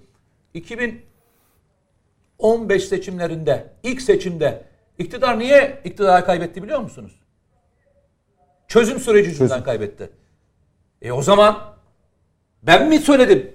İlk defa kaybetti iktidarı ve ilk kaybedişin sebebi yanlış yola gitmesinin cezasını kesti. Bu ülkede terörü başaramasın, terörle ilgili bir hatası olsun. Bu ülkeye, iktidara şey mi söyleyecek? Ha, ben HDP'ye oy vermiyorum ama sen de işi çok berbat yapıyorsun ama ben sana oy veriyorum mu diyecek. Yani AK Parti'ye mi oy verecek? Böyle midir kafanın? Böyle mi çalışıyor bu ülkenin kafası insanların? Bu kadar mı sağduyudan uzak? O zaman ceza kesen toplum, yanlış olduğunu görüp iktidardan düşüren toplum, akıllı, kime oy verdiğini bilmeyen bir toplum mu bu? Bu kadar mı bu toplumdan uzaksınız? Bu kadar mı bu toplumun sağduyusunun olmadığını düşünüyorsunuz? Ve getirilen her yer, her patlamanın sonrasında. Mersin patlaması. Hatırlayın. Mersin patlamasında da PKK'yı konuşmadık. Yine aynı tezi söylediler. Amaç da bu zaten bence. Ya işin kötü tarafı ne biliyor musunuz? İşin yani kötü tarafı. PKK Mersin'i üstlendiğinde de bunu söyleyenler, hani PKK yapmamıştır, bunda bir tezgah var, işte yok Arap, evet, hatta, evet, hatırlıyor musun? İşitçi, işte kadın, bir şey, sakallı şortlu bir adam fotoğrafı bilmem ne pazarlandı önce. Hatırlıyorum. Dedi ki IŞİD falan filan, işte bu PKK yok falan diye atlamaya çalıştılar. Atlamaya çalıştılar. PKK üstlendi. Mesaj... Ağızlarını açmadı bu tövbe. Bak, peki, söyleyenler. Yani. Reklama mı gideceksin? Gideceğim abi. Tamam git, ben şey yapmayayım. Tamamla, dönüşte Hulki Bey ile başlayacağım çünkü. Tamamla burayı lütfen. Kısaca. Ya, çok yani kazanmayacağım kadar bir şey yok. Bir 2-3 dakika daha ihtiyacım var. O yüzden söylemiş. Bölmeyeyim peki, senin reklamını. Peki döneyim, tamam. Başlayayım. Çok az tekrar bir şey söyleyeceğim. Bu arada terör örgütü PKK'nın elebaşı Duran Kalkan demiş ki PKK'nın kuruluş ayı Kasım'dayız. Şimdiden kutlamalar, büyük eylemler oluyor.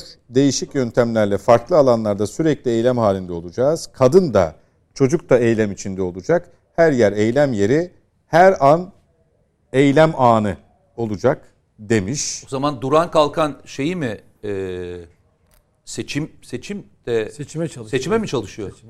Duran Kalkan seçime mi çalışıyor şimdi? Tabii. Öyle gözüküyor tabii. Öyle görünüyor. Araya gidiyoruz efendim. Dönüşte devam edeceğiz, bizden ayrılın. Yeniden birlikteyiz efendim Net Bakış'a.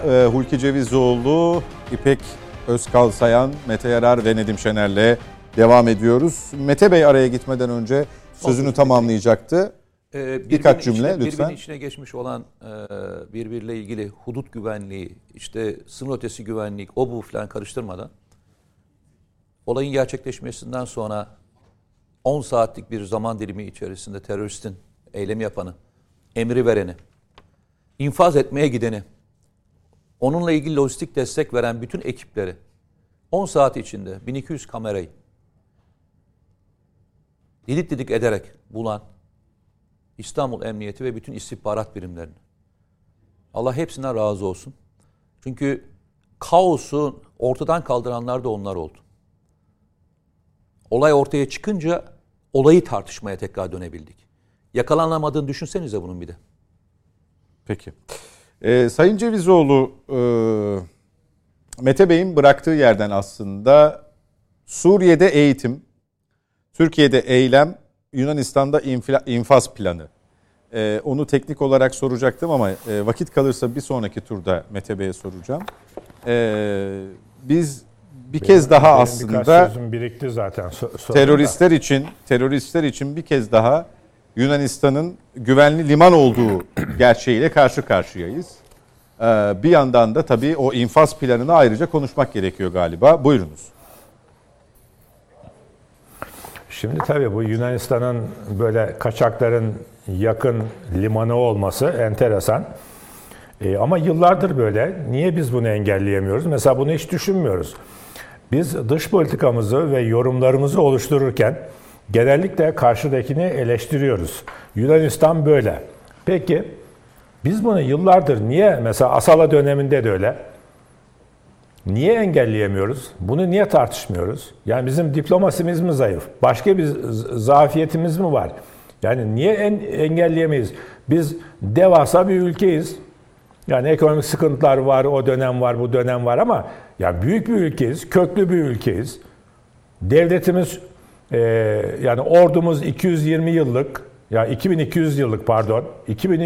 yıllık bir ordumuz var. Devlet deneyimimiz var. Askeri deneyimimiz var.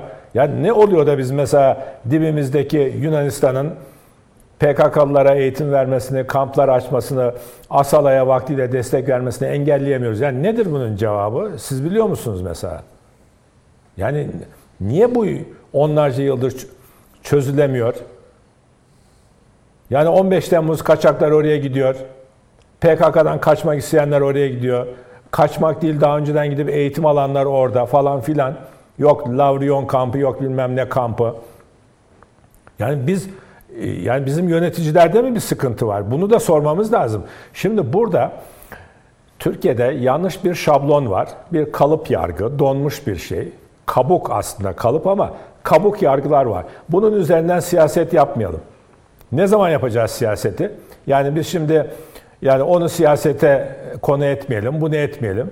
Siyasetçiler her şeyi yapsın. Peki, kendisi terörist olmasa da teröre destek veren siyasetçiler var ise bunu konuşmayacak mıyız? Konuşursak bunun adı siyaset yapmak mı olacak? Bu altılı masaya bunlar destek veriyorsa aman efendim susalım mı diyeceğiz? Onlar susun diyor. Niye? Yani niye? Sen de böyle politika yapma o zaman. Bunu şimdi tam zamanı şimdi söyleyeceğiz. Yıllardır söylenmesi gerekiyordu. Turgut Özal döneminde PKK'nın ilk terör eylemleri çıktığı zamandan beri konuşmamız gerekiyordu. Yani neler söylenebilir bu siyaset hakkında, neler? Az önce İpek Hoca söyledi. Ben de söyleyecektim. Notlarım arasında vardı. Efendim siyaset yapmayın ama siyaset açısından bu konu tartışılacak ki terörle dost olan sözde siyasetçiler bu tavırlarından vazgeçsinler, yapmasınlar. Gerekiyorsa cezalarını alsınlar. Şimdi efendim bilmem hangi HDP'li milletvekilliği düşürülecek mi? Daha biz onları böyle hanım evladı politikalarla bu kadar vahşi gerçeklerin arasında polyanna adımlarıyla gidiyoruz. Efendim mecliste oylanacak, milletvekilliği düşecek mi? Adam gözünün yaşına bakmıyor, patlatıyor. İnsanları öldürüyor. Şimdi ortada bir gerçek varken biz bu gerçeğin etrafında dolanamayız. İsteyen dolanabilir. Şimdi nedir o gerçek?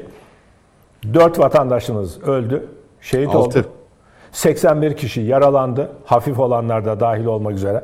Ve 85 milyon insan da travma yaşadı. Bütün Türkiye değil mi? Terörün amacı bu zaten. Korkutmak, yıldırmak.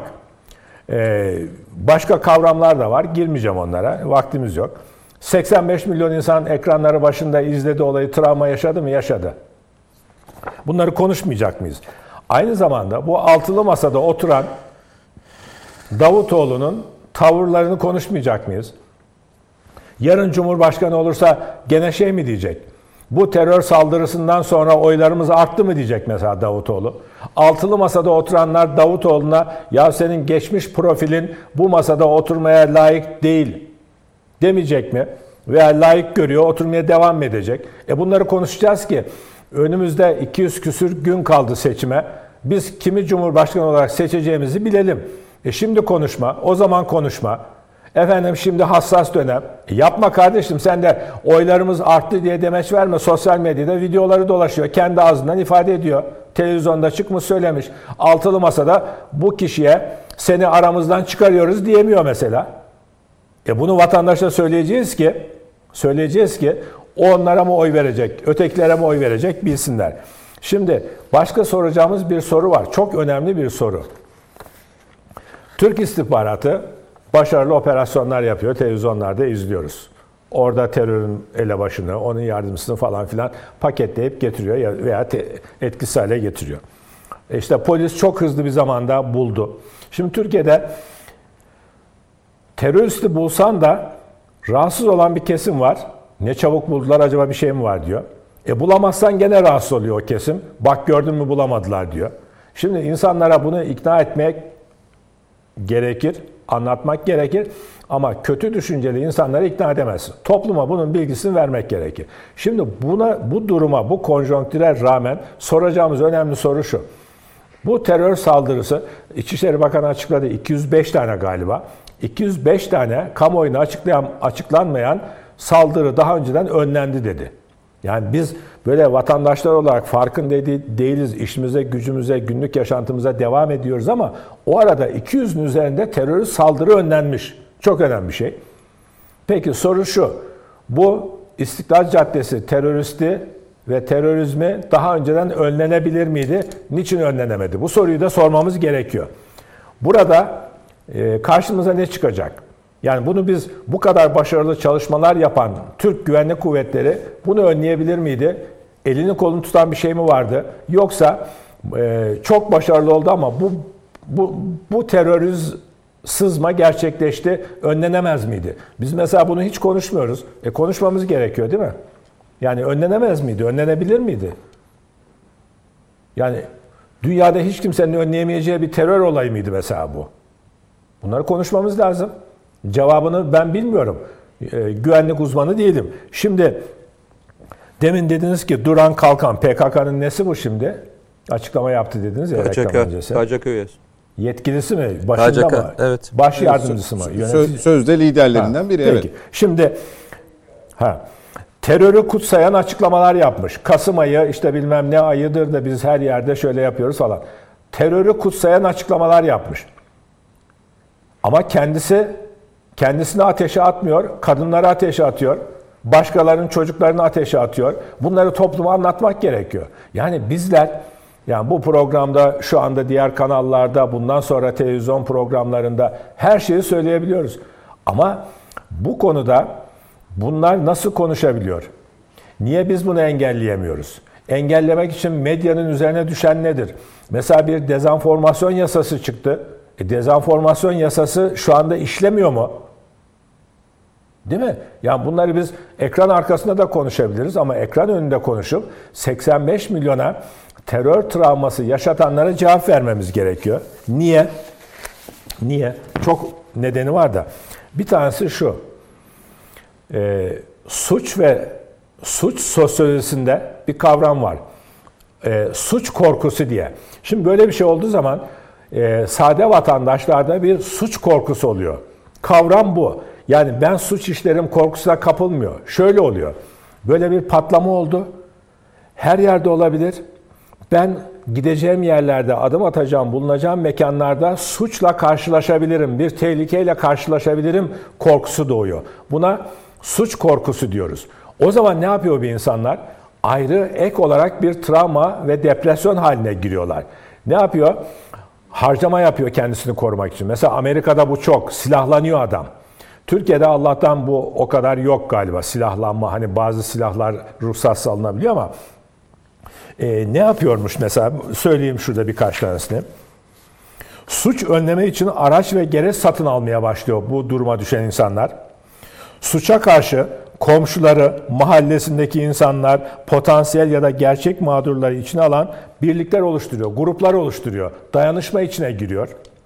Günlük rutin davranışlarını ve yaşam tarzını yeniden düzenliyor. Bir tehlike var diyor. Hani şeye benziyor bu. Amerika'nın okyanus sahili kıyısındaki kasabalar bilmem ne kasırgası gelecek diye yaşam tarzını düzenliyor ya. Pencerelerine çivi çakıyor falan filan. Onun gibi burada çivi çakmıyor penceresine ama yaşam tarzını düzenliyor. Çocuğuna diyor ki çocuğum AVM'ye gitme diyor. Çocuğum bilmem kalabalığa girme diyor. Yaşam tarzını düzenliyor. Bir travma yaratıyor. Bunun adı suç korkusu.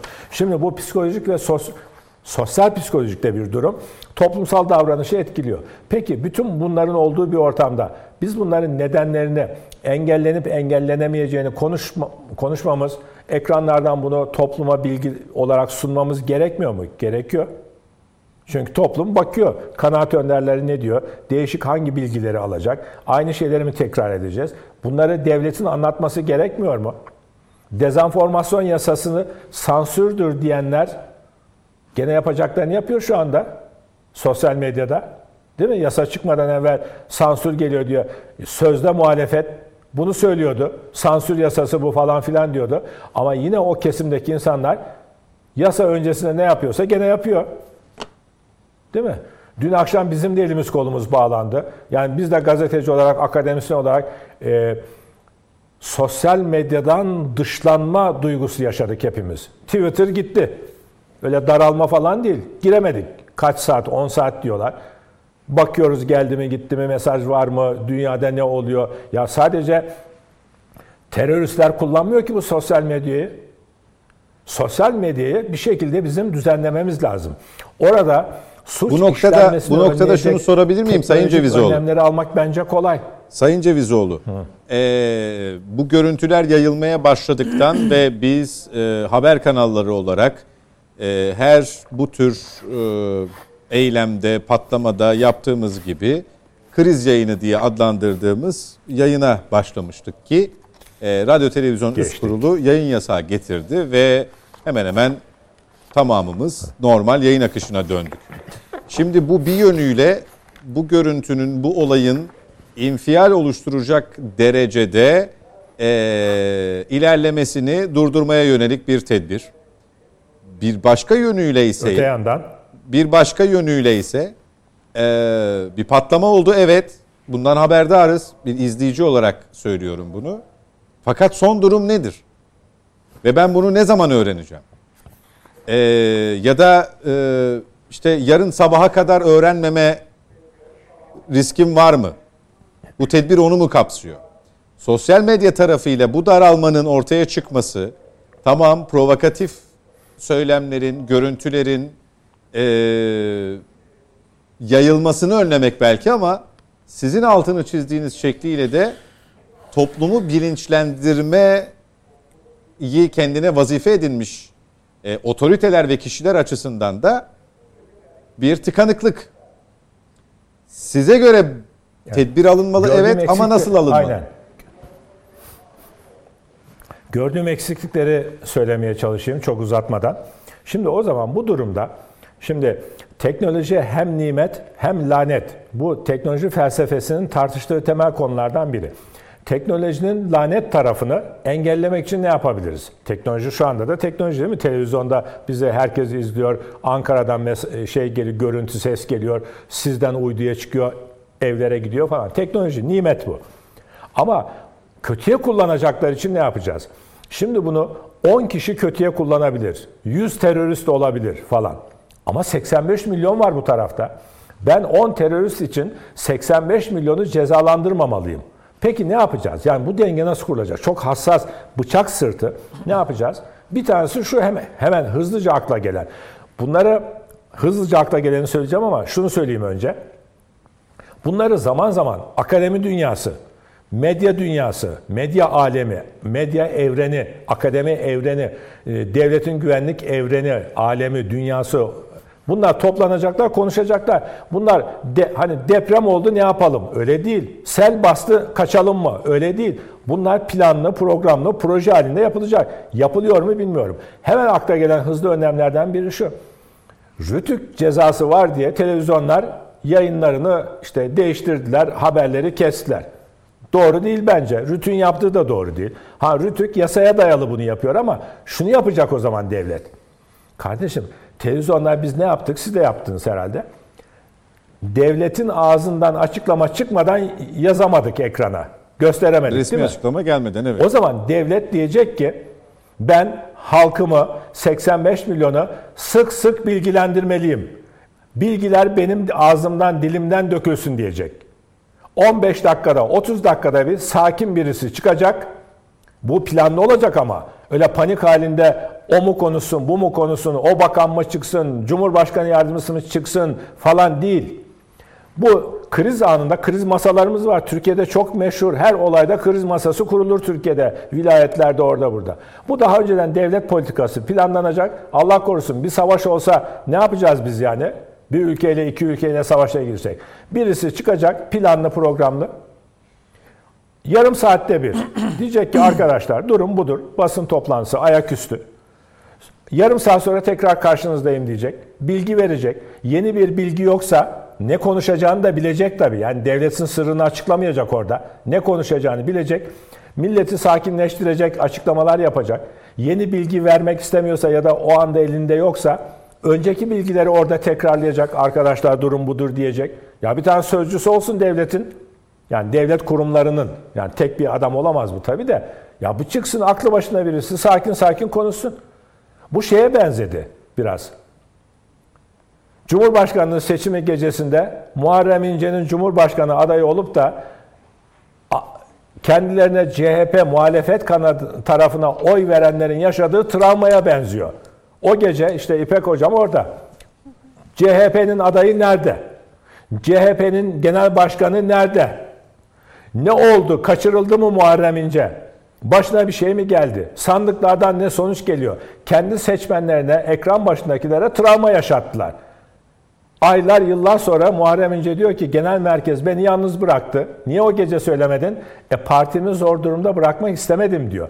Ama toplum bunu bilmiyor ki. Şimdi buna benzer şekilde dün akşam siz 3 terörist yüzünden toplumu kısıtlamaya gitmek yerine böyle daha yararlı bir formül uygulayabilirdiniz.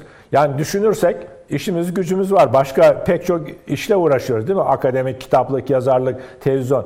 Yani biz de biraz düşünürsek bu formülleri artırabiliriz. Bütün arkadaşların aklına şimdi başka formüller geliyordur. Peki. İzleyicilerin de aklına. Toplumun önüne çıkıp aydınlatacaksınız. Sizin söylediğiniz önemli. Bilinmemezlik. Az sonra ne olacak? Az sonra mı Twitter açılacak?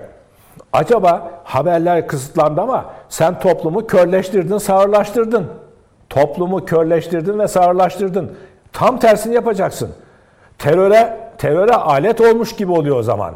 Terörün amacı da bu. Şimdi biz duymuyoruz, görmüyoruz dün gece. Ne oldu kardeşim, ne oldu? Acaba daha mı büyük bir şey var? Değil mi? Onu merak ediyor kitleler. Şimdi bunu önlemek çok kolay. Ya ben bu aklımla düşünüyorum. Bu aklımla ben düşünüyorum da bunun koskoca devlet organları yüzlerce çalışanı düşünemiyor mu? Ya bu organizasyonsuzluk muydu? Bilmiyorum. Çıkacaksınız arkadaşlar. Takım elbisesini giyecek. Öyle uykulu falan değil. Savaşta bile Atatürk ve İnönü'nün yaptığı şuydu. Cephede tıraş olurdu. Cephede tıraş olduklarını anlatıyorlar. Jilet bulamasalar kolonyayla ya da kolonyasız, susuz tıraş olurlardı askere moral vermek için, düşmana karşı. Takım elbisesini giyecek, işte şu anda sizin olduğunuz gibi ekranda çıkacak, sakin sakin, yumuşak yumuşak, güven veren bir şekilde. Milletimiz, vatandaşlarımız, durum budur. Güvenlik kuvvetleri çalışıyor, elimizden geleni yapıyoruz. Endişe edecek bir şey yok. Sizi her an bilgilendireceğiz, sizi bilgisiz bırakmayacağız diyecek ya. Ya bu yapılacak bu kadar basit bir işti. Twitter'ı niye kesiyorsunuz? Ya niye kesiyorsun Twitter'ı? Twitter'dan terörist mi haberleşecek? Zaten haberler ne? Bu yakalanan terörist de elektronik hiçbir ortamı kullanmamış. Ha, şu denebilir ve dendi de. Efendim yanlış bilgiler yayınlanıyor sosyal medyada. Ya bunu da elektronik olarak hallediyor olması lazım devletin. Hangi çağdayız? Artık kendi otomobilimizi kendimiz yapmaya başladık. Kendi milli savunma sanayimizde çok büyük adımlar attık. Ya bu kadar zor mudur?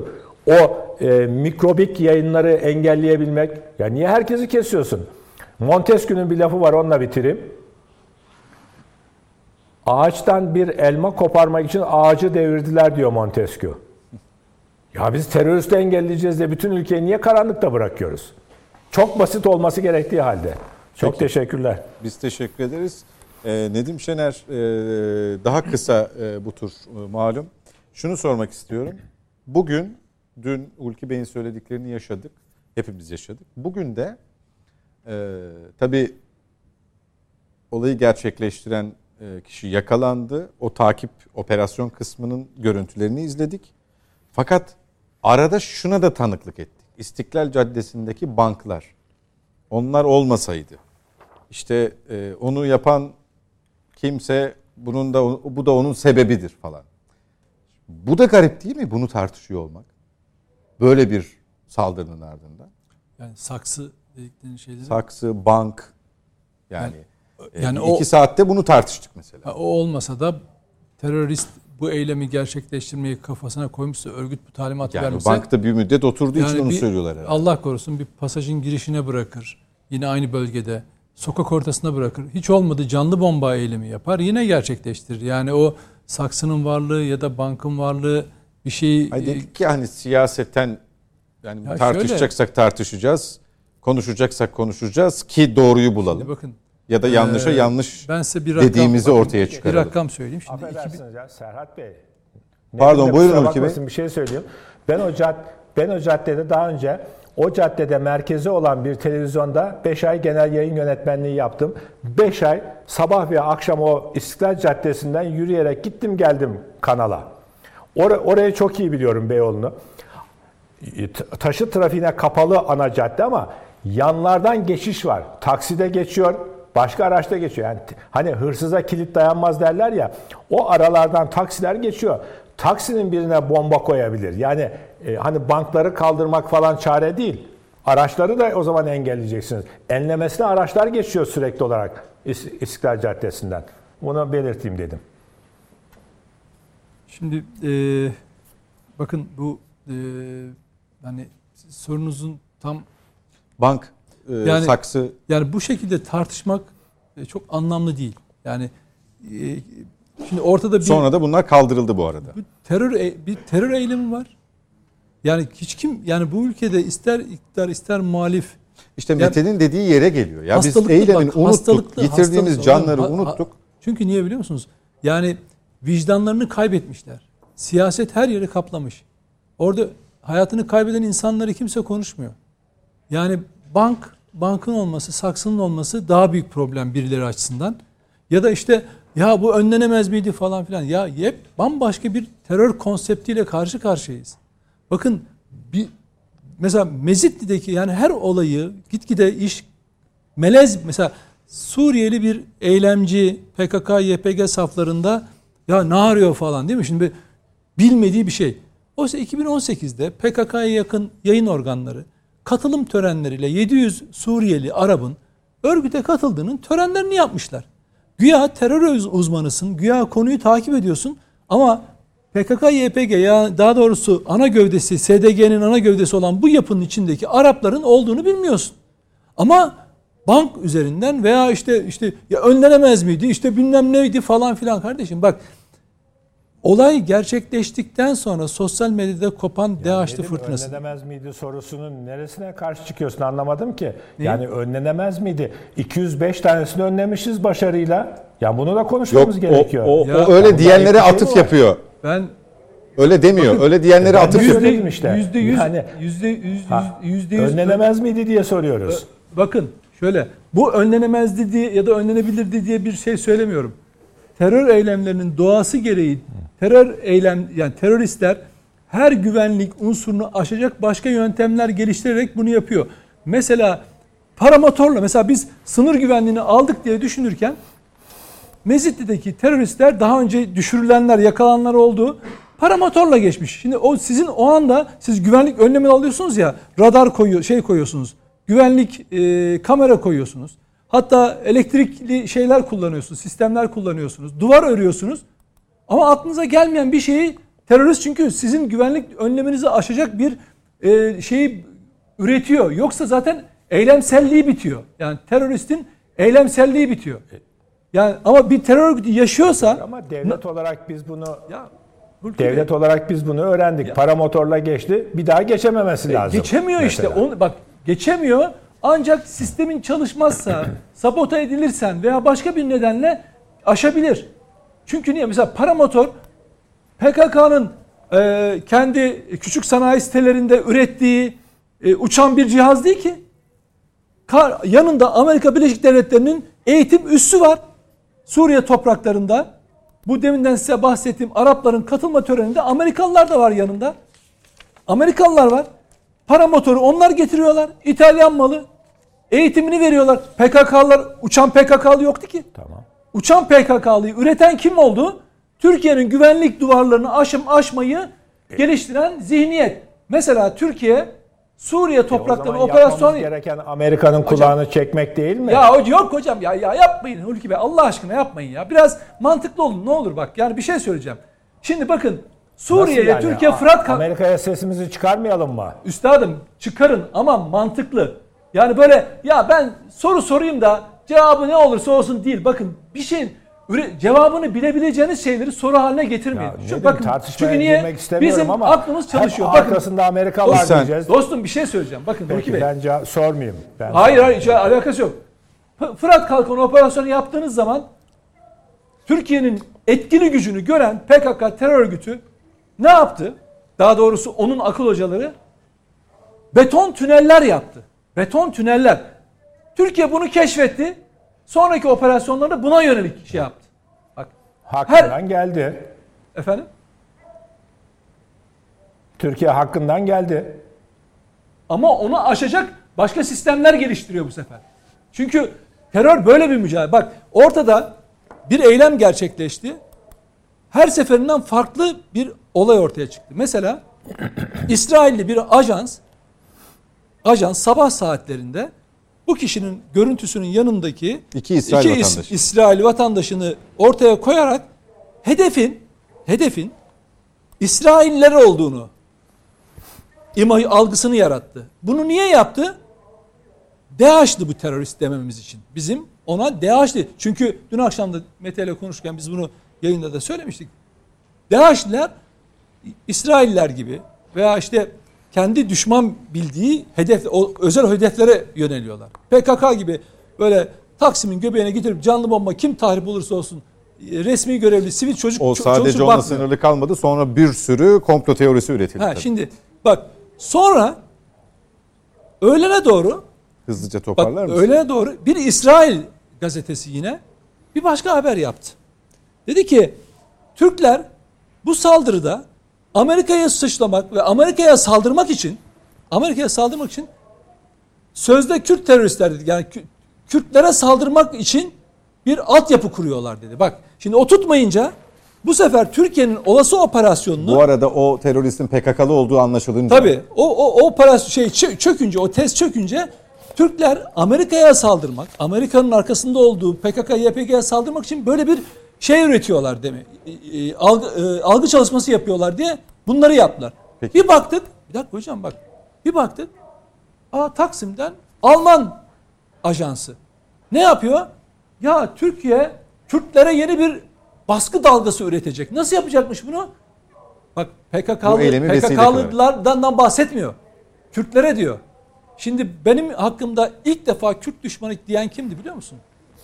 PKK elebaşının avukatı olan bir kadın. Ne için söylemişti biliyor musun? Ben PKK'ya laf ettim diye, eleştirdim diye bu Kürt düşmanı dedi. Bunun aynısını okuyun. Uğur Mumcu için PKK'lılar Özgür Gündem'de yazmışlar. PKK'nın arkasında CIA var dediği için Kürt düşmanı dediler. Şimdi bugün ne yapıyor Alman ajansı? Ve şeyde, sosyal medyada, Amerikan mahreçli haberlerde Kürtlere yönelik. Mesela Reuters diyor ki, Reuters yalan haber yapıyor. Mesela diyor ki, IŞİD var, bir yetkili dedi ki, ulan yazsana adını. Ajanssın değil mi sen? Böyle bir önemli olayda 6 insan ölmüş. Bir Türk ofisir diyor ki, IŞİD var arkasında. Yaz ismini yaz, ben sana inanayım. Ben o adamı bulup bir de ben teyit edeyim. Peki. Bir dakika bak, ne olur yapma. Ama hayır yapma diye bir şey, süre bitiyor. İpek Hanım'ı konuşturmadı. Sonra arkasından ne oluyor? Kürt grup bu iddiayı reddetti. Yani PKK'yı Kürt grup diyor. PKK demeye dilleri varmıyor. Şimdi biz nasıl bir, bak Mete'nin de deminden anlattınız ya, Kobani'de talimatı verilen yasa dışı yollardan sınırdan girip İstanbul'da saldırısını gerçekleştirip Lavriyo'ya giden bir hat düşünün. Türkiye'nin nasıl bir terör sarmalından, İsraillisi, Amerikalısı, içeride saçma muhalifi, bak saçma muhalifi diyorum, akılsız, bilgisiz, ön yargılı, saplantılı, dışarıya gidiyorsun, Yunanistan'a kadar gidiyorsun, bir sarmal var. Yahu kardeşim, bizim devlete inanmayın. PKK terör örgütü bugüne kadar hiçbir sivile, Kızılay Meydanı'ndaki eylemi üstlendi mi PKK? O diyor ki derin devlet, hala derin devlet yapıyor değil mi? Başka eylemlerini gitti diğer, daha şeyde Pınarca'da bombayla 16 ton bombayla insanları uçurdular havaya. Tozları kalmadı insanların. Üstlendi mi? Yine üstlenmedi. Bak şimdi dolayısıyla biz bırakalım şeyi ya, PKK gerçeğini artık insanlar inkar eder hale geldi. Sen okudun Duran Kalkan'ın yeni açıklaması. Kasım ayında eylemlerimiz artacak. Tamam. AKP yeni seçim dönemini başlattı diyen zavallı tiplere benziyor bunlar, tamam mı? Peki. Şimdi biz bunu anlatamamışsak oturup diğerlerini hiç anlatamayız. Çok kolay biliyorsun. Ya bak bu ülkede en kolay şey muhalif olmak biliyor musun? Muhalif tırnağı sıfatı taşımaya çalışmak. İstediğini saydır ya devlete. Devlet dediğin ne? Aciz. En fazla seni yalanlayabilir. Yalanlasa ne olacak? Geçen gün yine dedim ya sana.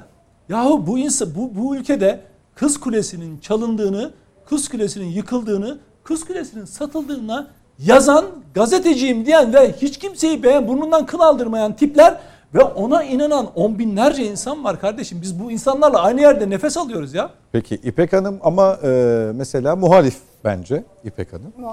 Muhalif ama doğuştan muhalif ama öyle bir manzarayla. Peki muhalif olmak gerçeklere gözünü kapatmak mı? Değil. Öyle olduğuna inanmıyorum. Zaten ama, doğruya doğru yanlış. Ama şöyle de bir şey var. Twitter'ı aktif kullanıyorsunuz. Evet. Bazen bakıyorum size verilen yanıtlara ya da alıntılara. Bir gün bir tweetiniz ya da bir iki tweetiniz yüzünden tepki mahiyetinde CHP'lilerle ne diyelim, siz çok girmiyorsunuz polemiğe takip ettiğim kadarıyla ama hiç neticede oradan linç yiyorsunuz. Oranın diliyle söyleyeyim. Bir bakıyorum AK Partililerden linç yiyorsunuz. Yani böyle bir derdiniz yok yani bir yaranma vesaire gibi. Kesinlikle. Ama yine doğru bildiğinizi yazdığınızı söyleyeceksiniz mutlaka. Ama bir düşünmüyor musunuz ne oluyor? Niye ben bunu yaşıyorum? Çok doğru bir şey yapıyorum demek ki, bunu yaşıyorum. Yani bunu, böyle diyor musunuz gerçekten? Bunu gerçekten söylüyorum. Çünkü bu ilkeli siyaset demek. Doğruya doğru, yanlışa yanlış. Bir kutuplaşmanın içerisinde değiliz demek ki. Yani biz ne Cumhur İttifakı içerisindeyiz ne de Millet İttifakı içerisindeyiz. Bu yüzden Cumhur İttifakı da eleştiriyor, Millet İttifakı da eleştiriyor. Eleştiriyorsa demek ki doğru bir şey yapıyoruz. Çünkü biz hükümetin doğrularını da söylüyoruz, yanlışlarını da söylüyoruz. Türkiye açısından, Türkiye'nin genel politikası açısından baktığınız zaman diyoruz ki mesela dış politika siyaset üstüdür, milli meseledir. Konuşulmaması lazım ya da yanlış şeyler söylenmeli. İşte megafon diplomasisi yapılmaması lazım diyoruz. Doğru yerlerde hükümetin yanında duruyoruz. Ama diyoruz ki sığınmacı politikası yanlış. Açık kapı politikasını acil olarak terk edin. Diyoruz ki suça karışmış olan Suriyelileri gönderin. kayıtsız Suriyelileri, sığınmacıları gönderin diyoruz. Bu konuda da Zafer Partisi ile yan yana olmaktan rahatsızlık duymuyorsunuz mesela. Şöyle ki, aynı şeyi söylemekten farklı yollarla. Bir siyasi parti başka bir siyasi partiyle elbette ki aynı şeyi söyleyebilir ama çözüm yöntemleriniz de önemlidir. Biz sığınmacı meselesinde Türkiye'nin duruşunu şöyle değerlendiriyoruz. Elbette ki şimdi göçmenler var, sığınmacılar var ve mülteciler var. Bir kere bu düzensiz ayrımı bilmek olanlar lazım. Aynen, bilmek lazım.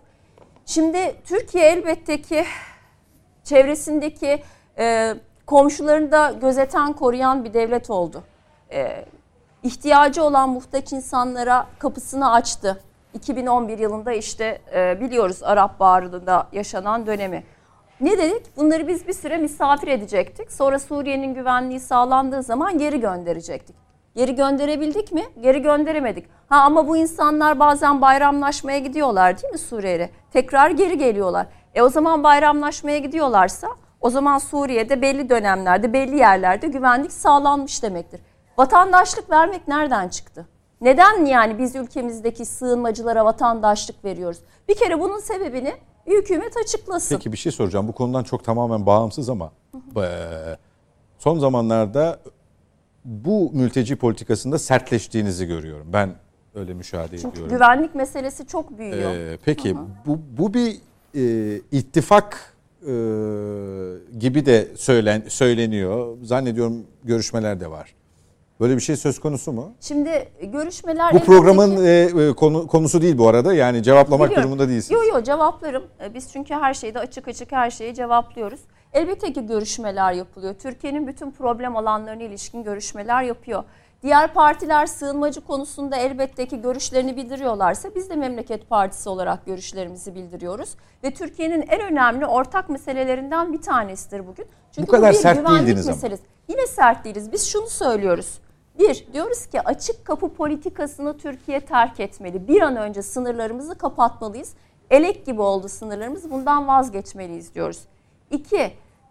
Suça karışmış olan sığınmacıları, kayıtsız sığınmacıları geri göndermeliyiz diyoruz. 3. Esad rejimiyle görüşmeliyiz. Masaya oturmalıyız. Diplomatik yollarla sığınmacıları geri göndermeliyiz diyoruz. Yani biz burada bütün sığınmacıları geri göndereceğiz. Hayır, vatandaşlıklarını da gözden geçireceğiz ama. Vatandaşlık verilenlere vatandaşlık nasıl verildi? Bunların da gözden geçirilmesi gerekiyor. Mesela bütün muhalefet partilerine biz bir çağrı yapıyoruz. Diyoruz ki gelin seçim ittifakı yapalım, sandık ittifakı yapalım. Bakalım gözden geçirelim. Kimlere vatandaşlık verildi? Kimlere oy kullanacaklar? Verilen rakamların çünkü biz doğru olduğuna inanmıyoruz. O yüzden bunları gözden geçirelim diyoruz. Bunu bir muhalefet partisi söylemeyecek mi? Bunun bir güvenlik politikası, güvenlik zafiyeti olduğunu söylemeyecek mi? Elbette söyleyeceğiz. Bağıra bağıra söyleyeceğiz. Bugün terör saldırılarını konuşuyorsak biz en büyük nedeni Türkiye'nin içinde yaşadığı güvenlik sorunudur. Peki, bunu da dile getireceğiz. Belli bir vakitten sonra aldığınız telefonu bu saldırıyla ilgili ilk mesajınızı paylaşmıştınız zannediyorum ama ben sabah paylaşabildim. Merak da ediyorsunuz için. O olan bir tane. Ne hissettiniz o anda? Twitter çalışmıyor. Bir kere insan bir çaresizlik hissediyor. Yani siz 2022 yılında bu ülkenin bir vatandaşısınız. Twitter'a girmeye çalıştım. Olmadı. Instagram'a girmeye çalıştım. Olmadı. YouTube'a girmeye çalıştım. Olmadı. Bir kere 2022 yılında ben bir vatandaş olarak bunu yaşamamalıyım. Böyle palyatif tedbirlerle falan bu işler çözülmez. İşte biraz evvel bahsettiniz, banklar mı kalksın, saksılar mı kalksın? Bunlar zaten terör saldırısı olup bittikten sonra bunları konuşmanın hiçbir faydası yok. Biz bu sorunun kaynağını çözmeliyiz, kaynağını konuşmalıyız. Evet, yanlış şeyler konuşuluyor. Çünkü Türkiye o kadar kutuplaştırıldı ki biz bugün Suriye'deki sığınmacı meselesini, Suriye'deki PKK meselesini nasıl çözeceğiz? Bunu konuşmalıyız. Amerika'yı suçlamakla, biraz evvel Hulki Bey de bahsetti, Yunanistan'ı suçlamakla bu mesele çözülmez. Yani siz Türkiye olarak nasıl tedbirler uygulayacaksınız? Suriye meselesini nasıl çözeceksiniz? Biraz evvel bahsettim, tatbikat yapacaktık, olmadı. Tekrar gündeme gelmesi gerekiyor bence. İşte gerek Rusya'nın duruşu, gerek Amerika'nın duruşu, operasyon, bu operasyon değil. Pardon, yanlış söyledim. Operasyonumuzu yapamadık. O güvenliğin, yani o Suriye'nin kuzeyindeki güvenlik bölgesinin tamamen artık Türkiye'nin elinde olması lazım. Biz elbette ki minnettarız. Mehmetçiğimize de, kahraman Türk polisine de, bugün saldırganı yakalayan görevlilere de. Ama bunları söylerken şunları da düşünüyorsunuz değil mi? Yani bugüne kadar yapılan operasyonlar olmasaydı şayet ne halde olacağımızı da bilerek söylüyoruz. Şimdi bu 200 küsür tane saldırı da önlenmiş, söylenmedi. Bu operasyonlar direkt vesilesiyle değil ama başka bir şey söylüyorum. Yani Fırat Kalkanı, Zeytin Dalı operasyonları olmasaydı. Zaten biz onları söyledik. Biz Suriye, Irak tezkeresine de evet dedik. O konuda devleti desteklediğimiz, hükümetin bu politikasını desteklediğimizi defalarca söyledik. Türkiye doğru bir şey yapıyor. Türk askeri Mehmetçiği orada olmak zorunda. Ama bu sığınmacı meselesini iyi yönetebildikleri anlamına da gelmiyor. İkisini birbiriyle karıştırmamak lazım ama ikisini birlikte değerlendirmek lazım. Peki. Siz bir taraftan sığınmacılar alırken bir taraftan da Türk askerinin şehit haberlerine gelmesini gözden kaçıramazsınız. Bu mesele çok önemli bir meseledir. Birlikte düşünülmelidir ve birlikte çözülmelidir diyoruz biz. Peki bu konuda kendinizi yalnız hissediyor musunuz? Yalnız hissetmiyoruz. Bize destek veren, bizimle aynı görüşte olan partiler de var. Bize karşı olanları aslında anlamak çok mümkün değil. Yani bunu orada bir siyaset meselesi haline getirmek bence doğru bir şey değil. Bu çünkü siyaset üstü bir mesele, bu güvenlik meselesi. Ve ben bu konuda Türk halkının çok büyük çoğunluğunda bizimle aynı fikirde olduğu kanısındayım. Bu despot devlet demek değil. Bu güvenliğini düşünen devlet demek. Bu Suriye meselesini nasıl çözüleceğim diye kafa yoran bir muhalefet demek. Son soru konuyla ilgili ben... Sonra bir şey söyleyeceğim. Mesela çok... Mesela Esad'la görüşme konusu. Bunu iktidar da bazı, iktidara yakın şeyler de böyle şeyler. Nasıl çözeceksin? Ya biraz, onu söyledi zaten. Söyledik zaten. Dedim ki orada İran var, işte Rusya var, Amerika var. Adamın toprak bütünlüğü diye bir derdi kalmamış. Adamın Türk nefreti... Kalsa ne olur bu saatten sonra? Bak, başka bir şey söyleyeyim. Adamın yani baba Esad'ın Türk düşmanlığı, Öcalan'ı topraklarına alıp kamp kurduracak ve Türkiye'ye saldırtacak noktadan başlayıp PKK, YPG'ye de üstlerini kurduran oğlundan devretli bir nefret mirası var. Bu nereden geliyor biliyor musun? Hani Atatürkçüyüm bilmem niye diyor ya adamlar. Hatay meselesine kadar git. Göreceksin Türk düşmanlığının kaynağının ne olduğunu. Adam hala okullarında kendi sınırlarında gösteriyor değil mi? Peki Türkiye ne yapıyor buna karşı? Fırat Kalkan operasyonundan başlayan o 30 kilometrelik hat Zap kadar, Irak'a kadar, İran'a kadar giden hattı düşünün. Görünmeyen bir misak-ı milliye oluşturmaya çalışıyor Türkiye. Bak buna karşı. Adamlar bunu iyi okuyorlar. Bizde ise şöyle olay. Ya gidelim Esad'la konuşalım. Nasıl yapalım? Esad da onlara... Ya Esad daha 2 ay önce, 1,5 ay önce af çıkardım dedi adam. Adam bir yandan milleti kendi ülkesine katlediyor. Kimyasal silah kullanmış. Savaş üssü olarak yargılanacak. Eninde sonunda yargılanacak bu adam ya. Bunu batıda, doğuda herkes gördü bunu. Kimyasal silah kullanıyor. PKK'ya kimyasal silahı da veren, hardal gazını veren de Esad'tır yahu. Bu adam şöyle bir adam. Bak ben bunu AKP'ye de söylüyorum. Kim olursa olsun. Bu adam Kürtlere kimlik vermeyen bir adamdır, tamam mı? Ama şimdi Türkiye PKK-YPG'ye o topraklarda savaş açtığında hop Suriye bayrağını verip üniformalarıyla askerlerini yanına diken Esad'dan bahsediyor. Peki nasıl çözeceğiz dedim. Yani tamam biz orada güvenliği sağlayalım ama nasıl çözeceğiz bu sorunu? Bir kere şu işi siyasi polemik konusu. Yani o olmazsa hale ben gelmesin. Bence de nasıl çözeceğiz diye bir şey yok. Mesele ne biliyor musunuz?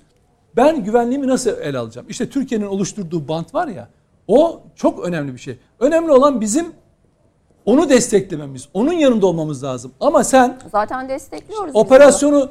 Gündeme geldiği zaman ne oldu? Benim akla evvel akıllı düşünen siyasetçilerimiz, gazetecilerimiz iktidarın savaşa ihtiyacı var. Şimdi Suriye operasyon planlanıyordu ya bundan birkaç ay önce yaz başında. Biz öyle bir yerde durmadık. Ya bakın hanımefendi. Peki bir şey sorayım. Allah aşkına bundan bakın bak. Bir şey sorayım. Bir saniye. O operasyon gündeme geldiğinde evet iktidarın savaşa ihtiyacı var falan. Şimdi diyor ki ya niye girmiyor Türkiye? Ya hocam bak teröristi yakalasanız problem yakalamasın. Bak ben size bir rakam söyleyeceğim. 2015 yılında PKK-YPG'nin eylem sayısı 2817. Geçen yıl sonu itibariyle rakam kaç biliyor musunuz? 141'e kadar indi. PKK-YPG'nin Türkiye içinde yaptığı eylem sayısı buraya kadar düşebildi. Yani bunu hepsi Türkiye'ye karşı yapılan İçeriden dışarıdan saldırılan sayısı. %95.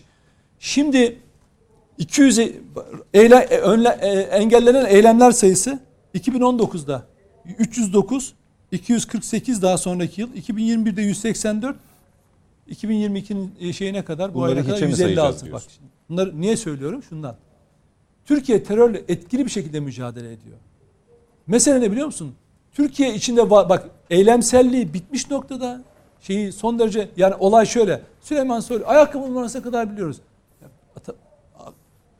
Bunu terör üzerine düşünüyorum diyen adam bunun ne manaya geldiğini bilir. Ha şunu söyler, der ki ya Sayın Bakan biliyorsan tutukla ya da böyle laflar etme der. Ya git al ya da de. Bu ne demek biliyor musun? Biz Türkiye'de bu nereden biliniyor? İtiraflardan, kestirmelerden, istihbarattan biliniyor. Ama teröristler yer değiştirdiği için yakalamıyor. Yakalananlar zaten düşüyor rakamdan. O yüzden mesela bundan bir yıl önce 150 iken bugün 100'ün altına düşmüş bu rakam. Çünkü niye? İçeri de giremiyor. Ama sızma oluyor mu? Oluyor. Bak deminden Suriyeli bir kişiden bahsettik, terörist. İsrail medyası, Amerikan, Alman medyası, içeridekiler, fonlanan medya, hepsine baktık, bak konuştuk. Bir de buna akla evvel muhalifim diyen tipler ne yaptılar abicim bu işi? Algı operasyonunu tersi çevirmeye çalıştılar. Peki bizim karşımızda nasıl bir konsept var? Terör konusunu değerlendirirken ya bir dakika, İsrail gazetesinin sabah sabah bunu niye yazar? İsrail gazetesinin, ajansının bir İsrail askerini Türkiye topraklarındaysa, hani Yahudi kelimesini ya da İsrailli birisi biz paylaşsak der ki bu MİT'e ihbar eder, bu bizim askerimizi hedef gösteriyor. İsrail ajansı diyor ki İsrail askeri olan şu kadının yanındaydı. Bunu niye yapıyor? Bir algıyı tesis etmek için, oluşturmak için yapıyor. Olmayınca öğleden sonra başka bir haber geçiyor. Alman medyası geliyor olayı. Bakın şimdi lütfen Amerikan kaynaklı haberlere bakın. Türkiye'nin yapacağı Süleyman söyledi diye. O ilk haberi silmiş galiba bu arada. Efendim? New York Times ilk geçtiği haberi silmiş galiba. Hayır, şimdi konsey değişti. Olayın ciddiyetinin farkına vardılar. Yok bu saatten sonra silse ne oldu? Bak olayın ciddiyetine şöyle vardılar. PKK, YPG'ye karşı Süleyman söyledi diye bunun cevabını vereceğiz dedi. Şimdi fellik Amerika'yı uyarıyorlar. Türkiye operasyonu hazırlanıyor, geliyor diye. Peki. Ve hatta Suriye Kürt Meclisi, ki onların burada ofisi de var, Amerikalı yetkililer şu sıralarda toplantıda. Niye? Türkiye o operasyonu yapacak. Peki Türkiye operasyonu yaptığı zaman ne diyecekler biliyor musunuz? O muhaliflik dediğiniz tipler. Hani çok akıllı, her terörden de anlıyorlar ya. Diyecekler ki suç işliyor. Yok hayır. Türkiye operasyona başlasa tabii seçime gidiyoruz. Oya ihtiyacı var. Ondan diyecekler. Peki Hulki Bey. Bu kadar basit ya. Ya bunları anlamak gerçekten zor değil hocam. Hulki Bey bu Esed görüşmesi yine bu programın konusu değil ama geçtiği için soracağım sadece. Biz diyelim ki bu arada Sayın Cumhurbaşkanı da dahil olmak üzere böyle bir görüşmenin olabileceği, zaten istihbarat birimleriyle bu görüşmelerin epeydir devam ettiğini dile getirmişlerdi. Öyle söylendi. Şimdi bu görüşme şu dakikadan sonra olsa ne ifade eder? Bir. İkincisi, Suriye denkleminde gerek operasyonlarımızın gerçekleştiği dönemde gerekse de bu işin diplomasi tarafıyla ne kadarı diplomasiye sığdı bilemem ama 12 yılın, 11 yılın özeti niteliğinde Rusya ile yapılan, Moskova yönetimiyle yapılan her temas aslında dolaylı olarak onlarla da bir görüşme değil miydi zaten? Şunu söyleyelim, pardon, Suriye'de özgür bir ülke, özgür bir devlet değil ki. Onu da yöneten ya Rusya oluyor ya bazen Amerikan baskısı oluyor. Şimdi birisi birisine saldırdığı zaman mutlaka onunla düşman değil ki. Amerika Irak'a saldırdığı zaman Saddam'a düşman mıydı? Yani yıllarca Saddam'la kol kola yürüdüler. Beraber yürüdüler bu yolları Amerika ile Saddam. Sonra çıkarları bozulunca Saddam'ı alaşağı etmeye çalıştılar. Emperyalistler diktatörlerle çalışmayı tercih eder her zaman. Niye? Demokrasi olan bir ülkeyle çalışması zordur. Çünkü demokratik sesler çıkacağı için o ülkelerde diktatör olsun, diktatörle tek kişiyle muhatap olalım, o ülkeyi istediğimiz gibi kullanalım ister. Şimdi o yüzden Saddam'ın diktatör olması, Esad'ın diktatör olması Batı için hiç önemli değil. Hatta önemli ama mutluluk verici bir önem taşıyor. Yaşasın, bir kişiyi idare ederek bütün bir ülkeyi idare ediyoruz havasına giriyorlar. Şimdi yarın Suriye'yi kim idare edecek bilmiyoruz. Afganistan'da bakın, iki emperyal devlet Rusya ve Amerika Afganistan'a girdi sırayla, biri 9 senede biri 19 senede mi ne çıktı oradan. Yani hepsinin hedefleri aynı. Bunlarda bir emperyal kardeşliği var. Biz bunları farklı okumaya çalışıyoruz. Suriye ile yapacağımız bir görüşme mesela işte Cumhurbaşkanı da olabilir dediniz. Doğru, hatırlıyoruz. Devletteki bilgiler, hani bu istihbarat görüşmeleri ne aşamaya geldi, anlaştığımız noktalar var mı, garanti alabiliyor mu Türkiye falan, bunları ben bilmediğim için yorum yapamayacağım. Bilsem çok rahat konuşabilirim. Şimdi bizim dediğiniz gibi Rusya ile konuşmamız lazım Suriye için. Rusya diyor ki git Esad'la konuş. Şimdi Ukrayna-Rusya savaşında biz çok güzel bir pozisyonda yer alıyoruz, devam ediyoruz. İki ülkeyle de dostuz. Beyoğlu İstiklal Caddesi saldırısını Ukrayna'da kınadı mesela. Kardeşlerimizin yanındayız gibi bir açıklaması var Ukrayna'nın. Çok güzel. Şimdi Rusya ile olan bu dostluğumuzun gereği olarak Esad'la gidip konuşacak mıyız? Erdoğan Putin'le sürekli görüşüyor. Yüz yüze, telefonla, uluslararası toplantılarda falan. Şimdi o da diyor ki git Esad'la konuş. Yani bizim devlet politikamız değişir mi onu bilmiyorum. Amerika ne yapacak? Amerika'nın tavrını da bilmiyoruz. Şimdi seçimler yeni bitti. Trump geliyordu. Senatoda bilmem ne olacaktı. İşte biz F-16'ları, F-35'leri alacaktık. Ama istenildiği gibi olmadı. Trump'ın adamları ne diyor? Bugün medyada vardı. Ya yorulduk artık yenilmekten diye açıklama yaptılar. Değil mi? Trump'ın yanlış politikaları yüzünden. Şimdi karma karışık bir dünyada yaşıyoruz sonuç olarak. Türkiye'nin yapacağı tek şey vardır. Yani öyle kafa karışıklığına falan da gerek yok. Kimle Türkiye'nin çıkarı ne gerektiriyorsa onu o şekilde bir sihirbaz gibi Erdoğan'ın yürütmesi gerekiyor. Bugüne kadar yürüttü bunu. Ha yarın ne olur? Amerikan politikası, Biden'la işte görüşecekler. Şimdi Endonezya'da ya da görüştüler mi? Görüşecekler. Bunların sonucu ne olacak? Biden senatoda çoğunluğu sağlamadı mı bir puan farkla? Yok. Kafa kafayalar galiba. Yok, bir puan önde galiba.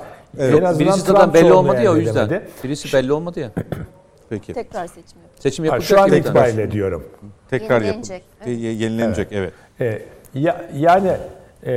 Bunların sonuçları bizim ilişkilerimizi Amerika ile de Rusya ile de etkileyecek. Suriye'nin ağababalarıyla konuşmamız gerekiyor. Daha belirleyici olacak. Mete Yarar, sona geliyoruz yavaş yavaş. Şu güzergahı bir bakalım. Arkadaşlarım ekrana bir getirsinler önce. Bir tam ekran verelim arkadaşlar. Kobani'den çıkışı, Türkiye'ye sızmayı, ondan sonra da İstanbul'a intikali. Yok bir şeye verin, tam ekran verin. Evet. Şimdi tabii şu güzergah kısmı, yani sınırdan, Afrin'den bu tarafa, bizim tarafa geçişten sonraki kısmı çok bilmiyoruz ama maddelendirdiğimizde şu var. Talimatı alıyor ki bunu çok önce de almış olabilir. Afrin'den Türkiye'ye geçiyor, İstanbul'a geliyor, Küçükçekmece'de hücreevine yerleşiyor ki operasyonla o hücreevinde yakalandı malum. Bombayı İstiklal'e bırakıyor, Esenler'e kaçıyor. Tekrar o eve, örgüt evine döndüğünde de kıskıvrak yakalanıyor. Şimdi 2200 mü dedik? 220 mi dedik? Engellenen 220. Bu bir zafiyet mi? Bir kaçış mı? Terör örgütü açısından bakıldığında farklı bir şey denenerek mi gerçekleşti bu sızma? Bundan sonra neye dikkat etmemiz lazım? Şimdi, bütün önlemleri almamıza rağmen bu gerçekleşti ya, o açıdan soruyorum. Ben şöyle söyleyeyim, yani bu söylediklerimi böyle sündürecek çok adam var. Sağdan soldan çok çekecek adam var. Onu da bilerek söyleyeyim. Bugün 911 kilometre Suriye. Karşıda bir devlet var mı? Yok. 378 kilometre Irak. Karşıda bir devlet var mı? Yok. İran kendi sınırlarını, yani yaklaşık 530 kilometrelik sınırını koruyor mu? Beraber gittik. Bütün tabii bir tane asker yok. Türk askeri. Sınırı beraber gezdik. Bir tane bir kişi gördünüz mü? Uçtuk, gezdik. Onlarca konvoyla gittik. Yani normalde bir karşı tarafta bir hareket olması lazım değil mi? Yani sınırda 100 tane araç gidiyorsa birileri gelir değil mi? Gelen giden var mıydı? Yok. Toplam uzunluktan kadar. İşte buna Ermeni sınırında katabilirsiniz. Son dönemde çünkü Ermenistan üzerinden Türkiye'ye geçenlerde de ciddi bir artış oldu. Yaklaşık 2000 kilometrelik bir alandan bahsediyoruz. 2000 kilometrelik bir karşıda sınırı korumayan, yalnızca Türk tarafının koruduğu ve karşıda nizamın olmadığı. Bakın nizam da çok önemli. Düzenin. Karşıda bir asayişin olmadığı yerlerden bahsediyoruz. Bu güzergahların büyük bir kısmı da kaçakçılığın da güzergahları. Çünkü karşı tarafta nizam olmayınca teröristin kullandığı güzergahla kaçakçının güzergahları aşağı yukarı kesişir. Aşağı yukarı zaten teröristler kaçakçılığı finanse ettiği için, oradan finans sağladığı için aynı güzergahları da kullanmaya devam ederler. Çünkü karşıda bir düzen olacak. Ve orada kaçakçılık olmayacak ki o güzergahlar oluşmasın. Onun dışında karşı tarafta bir emniyet olacak ki bu tarafa doğru geçişi engelleyeceksiniz. Şimdi dünyanın en fazla istihbarat biriminin olduğu ülke hangisidir? Amerika Birleşik Devletleri. Yaklaşık 1,5 milyon yakın yan ve diğer unsurlarla işte farklı birimler dahil olmak. 1,5 milyon eleman olduğu söyleniyor. Başka ülkeler dahil olmak üzere. Meksika sınırından geçişleri durdurabildiler mi? Meksika sınırının uzunluğu da yaklaşık 3000 kilometre. 3000 kilometre. Dünyanın en büyük keşif, en büyük insansız hava araçlarına sahip olan bir alandan bahsediyoruz. En büyük uyuşturucu geçiş alanı Meksika hala. En fazla uyuşturucu oradan geçiyor. Çünkü kaçakçılık güzergahı. İnsan kaçakçılığı oradan devam ediyor. Artı silah ve diğer ekipmanlarda kara para da oradan geçiyor. Bir tek terör yok orada. Ama onun dışında kaçakçılarla aynı olduğu için söylüyorum.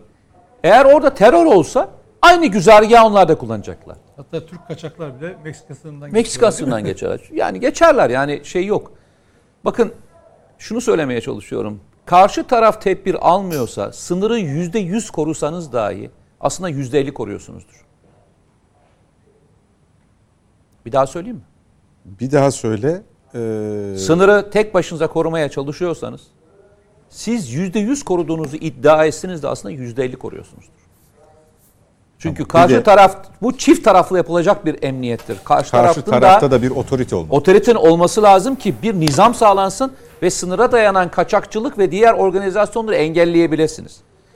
Yaklaşık bizim sınırımızda şu anda İran'daki karışıklıkla dahil olmak üzere yaşanan sorunlardan dahil şu anda yaklaşık 2000 kilometreye yakın bir alanda problem var. Sınırımızda problem var. Bu sözünü ettiğin son kısımda dahil olmak üzere bir fırsattan istifade durumu mu söz konusu oldu? Şimdi bakın şöyle söyleyeyim.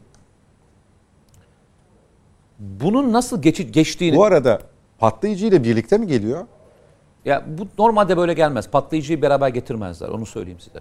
Normalde patlayıcıyı getiren ekip ayrıdır. Bunu koruyan ekip ayrıdır. Güvenli evi sağlayan ekip ayrıdır. Talimatı veren ekip ayrıdır. Refakat eden ekip ayrıdır. Tamam mı? Daha sonra kaçıracak ekip de ayrıdır. Bunların her biri birbirinden ayrı olarak hareket eder. Zaman zaman adam yoksa bazı görevler üst üste binebilir. Yani götüren ekip bazen kaçırabilir. Ama güvenli evin yerini bilen adam çoğu zaman aynı adamdır. Yani o başka bir ekiptir. Şimdi bunun bu kısmındaki en önemli problemlerden bir tanesi şu. Bakın Kobani çok uzun zamandan beri, yaklaşık 2014'ten beri öyle söyleyeyim size, işte orada oluştuğundan beri, DAEŞ'ten alınması, işte bu barikatlar dönemi dahil olmak üzere, barikatlarda yaşanan olaylar dahil olmak üzere, bölgeye gönderilen mayınlar dahil olmak üzere, EYP'ler gönderilmek üzere, patlayıcının yapıldığı yer olmak üzere, patlayıcı kullanacak olan kişilerin merkezi olmak üzere, yer Kobani ve Haseke bölgesi. 2 merkez var. Ve bu 2 merkezden bugüne kadar devamlı talimat, eleman ve malzeme sevkiyatı yapılıyor. Bir defa bunun bir şeyini koyacaksınız, adını koyacaksınız. Peki bu iki merkezi eğitimleri veren kim? Dost ve müttefik ülkelerimiz. Dost ve müttefik ülkelerimiz. Bu eğitimi verilirken, şimdi siz demin üstad çok ilginç bir şey söyledi. Dedi ki, ya dedi işte bir şey alıyorsanız karşı tarafta tedbir alıyor. Ben size bir çok küçük bir ayrıntı söyleyeceğim.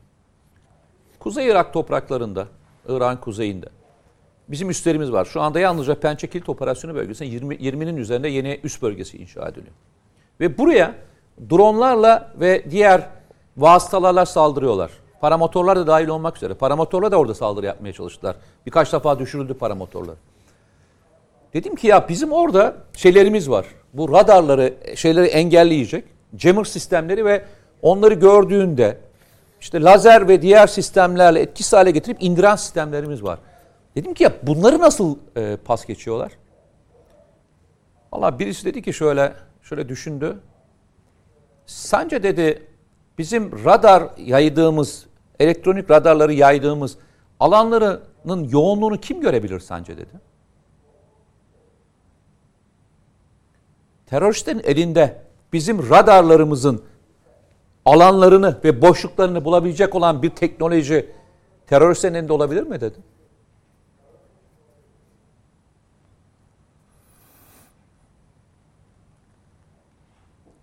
Şimdi birçok şeyi konuşuyoruz. Bu alanların içerisinde paramotor eğitimini vermenin ötesine paramotoru değiştiriyor adam. Paramotoru değiştiriyor. Bizim bölgedeki jammerlarımızı sistemi etkisiz hale getirdiği için uçamıyor. Adam Amerika'da ve Belçika'da ilk defa daha piyasaya çıkmış ve piyasada daha satışı başlamamış bir ürünü seri üretimle Kobani'de üretmeye başlıyorlar. Üçlü jammer sistemini buluyorlar ve oraya koyuyorlar. Peki. Bunları millete anlatmadığınız müddetçe. Tamam mı? Daha çok terör eyleminden ya uzaklaşır, bakın, başka şeyler konuşursunuz. Soru şuradan gelir. Nasıl geçti? Ben size sorayım. Deniz yoluyla geçmediğini nereden biliyorsunuz? Birçok aktarmayla beraber. Nereden biliyorsunuz? Birkaç defa teröristlerin Antalya bölgesi ve diğer yerlere deniz yolunu kullandıklarını biliyoruz. Engellendiler, yakalandılar. Çünkü bunlar çoğu zaman uyuşturucu trafiğiyle aynı trafiği yolu kullanıyorlar. Çünkü aynı yerden geliyor adam. Uyuşturucunun olduğu sistemin içine biniyor. Bir veya iki kişiyi bu şekilde geçiriyor. Kaçakçılık da bunların elinde.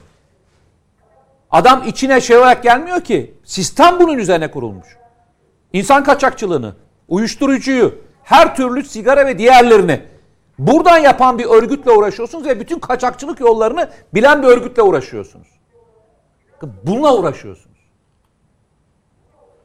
Ve kavgayı yaparken de buna destek veren istihbarat açıklarınızı veya sınır açıklarınızı da kendi içinizden veren kişilerle de uğraşıyorsunuz. Müttefik diye söylediğiniz insanlarla da uğraşıyorsunuz. Kavganız, keşke kavganız şey olsa, adil olsa ve ona rağmen sınır güvenliğinizi sağlayıp sağlamadığınızı nereden görüyorsunuz? Bir yıl içerisindeki Türkiye'deki eylem yapamama, eylemsizlik durumuyla görüyorsunuz. Bu kadar da işin içerisinde, kavganın içerisinde yer alan başka ülkeler olmuş olmasına rağmen. Başka istihbarat örgütlerinin destek verdiğini görüyoruz. Türkiye'de istihbarat örgütleri başka ülkelere eylem yapmak üzere talimatlandırılıyor. Türkiye'ye geliyor. Ve bunları Türkiye'de Milli İstihbarat Teşkilatı suç üstünde yakalıyor. Ve bunların hepsi komşu ülkeleriniz ya. Peki. Komşu ülkeleriniz. Vakit bitti, kalmadı ama sürem kalmadı ama bugünkü istihbarat buluşması bu anlamda ne ifade ediyor? Hiçbir şey anlam ifade etmiyor. Ukrayna mıydı tamamen konu? Bu tamamen Rusya, Ukrayna'nın. Yani bu savaş. Suriye meselesi hiç mi gelmemiştir gündeme? Bence hiç gelmemiştir. Bunun yeri burası değil çünkü. Ama şunu söyleyelim. Herkes kendi sorununu kendi ülkesindeki dinamiklerle çözer. Başka ülkesinin dinamikleriyle çözmeye kalkarsanız bir sonraki yapacağı eylemin önünü açarsınız. Ben bir şeyi işaret ederek bitireyim. Ermenistan, Azerbaycan, Karabağ olayından sonra Ermenilerin bu olayın içerisine direkt girdiğini hatırlatarak söyleyeyim. Bu da benim sağ kenara not olarak düşsün. Bundan sonra bu örgütlerin içerisine sönmüş örgütler Avrupa ve Amerika'da sahaya nasıl çıkacağını hep beraber göreceğiz. Çünkü şunu yakaladılar. Kendi işlerinde bir ittifak oluşturdular. Kendi ittifaksızlığımızdan dolayı. Nasıl Suriye'den, Ermeni Savaşı'na yani Karabağ Savaşı'na o bölgeden insanları götürdülerse bugün bu sahanın içerisinde Ermenistan üzerinden Türkiye'ye bu son günlerde nelerin geçtiğini de hep beraber göreceğiz. Peki. Çok teşekkür ediyorum efendim. İpek Hanım çok sağ olun katıldığınız için. Çokça konuştunuz. Gün konuştuk. Evet. Sağ olun. Nedim Şener çok teşekkürler. Geçen programda az konuşmuştuk. Vakit dardı o yüzden. Çok Nedim Şener teşekkürler. Bugün muhalif tarafta oturuyordunuz ama hiç öyle bir muhalif tarafınızı göremedim. Hocam yani. Şu yani ben gazeteciyim muhalif. Yani sadece gerçekleri konuşuyorum. Ölene Peki. kadar da bunu yapacağım. Peki. Olup bir olayı çekiştireceğim. Hayır muhalif değildiniz diyorum. Belki bak şu var. Ben kimseden para istiyor muyum? Hayır. Makam istiyor muyum? Hayır. Oy istiyor muyum? Hayır. Kimseye borcum var mı? Yok. Senden bir şey istedin mi? İstedin. Telefon. Söz. Açmayalım onu. Söz hakkı istedim. Daha ne isteyeceğim? Peki. Hulki Hocam çok teşekkür ediyorum katkılarınız için. Tekrar görüşmek üzere. İyi Ankara'ya selamlar. Buradan da selamlar. İyi geceler. Sağ olun Mete Yarar. Tekrar teşekkürler. Önümüzdeki hafta pazartesi yeniden görüşmek üzere efendim. Hoşça kalın.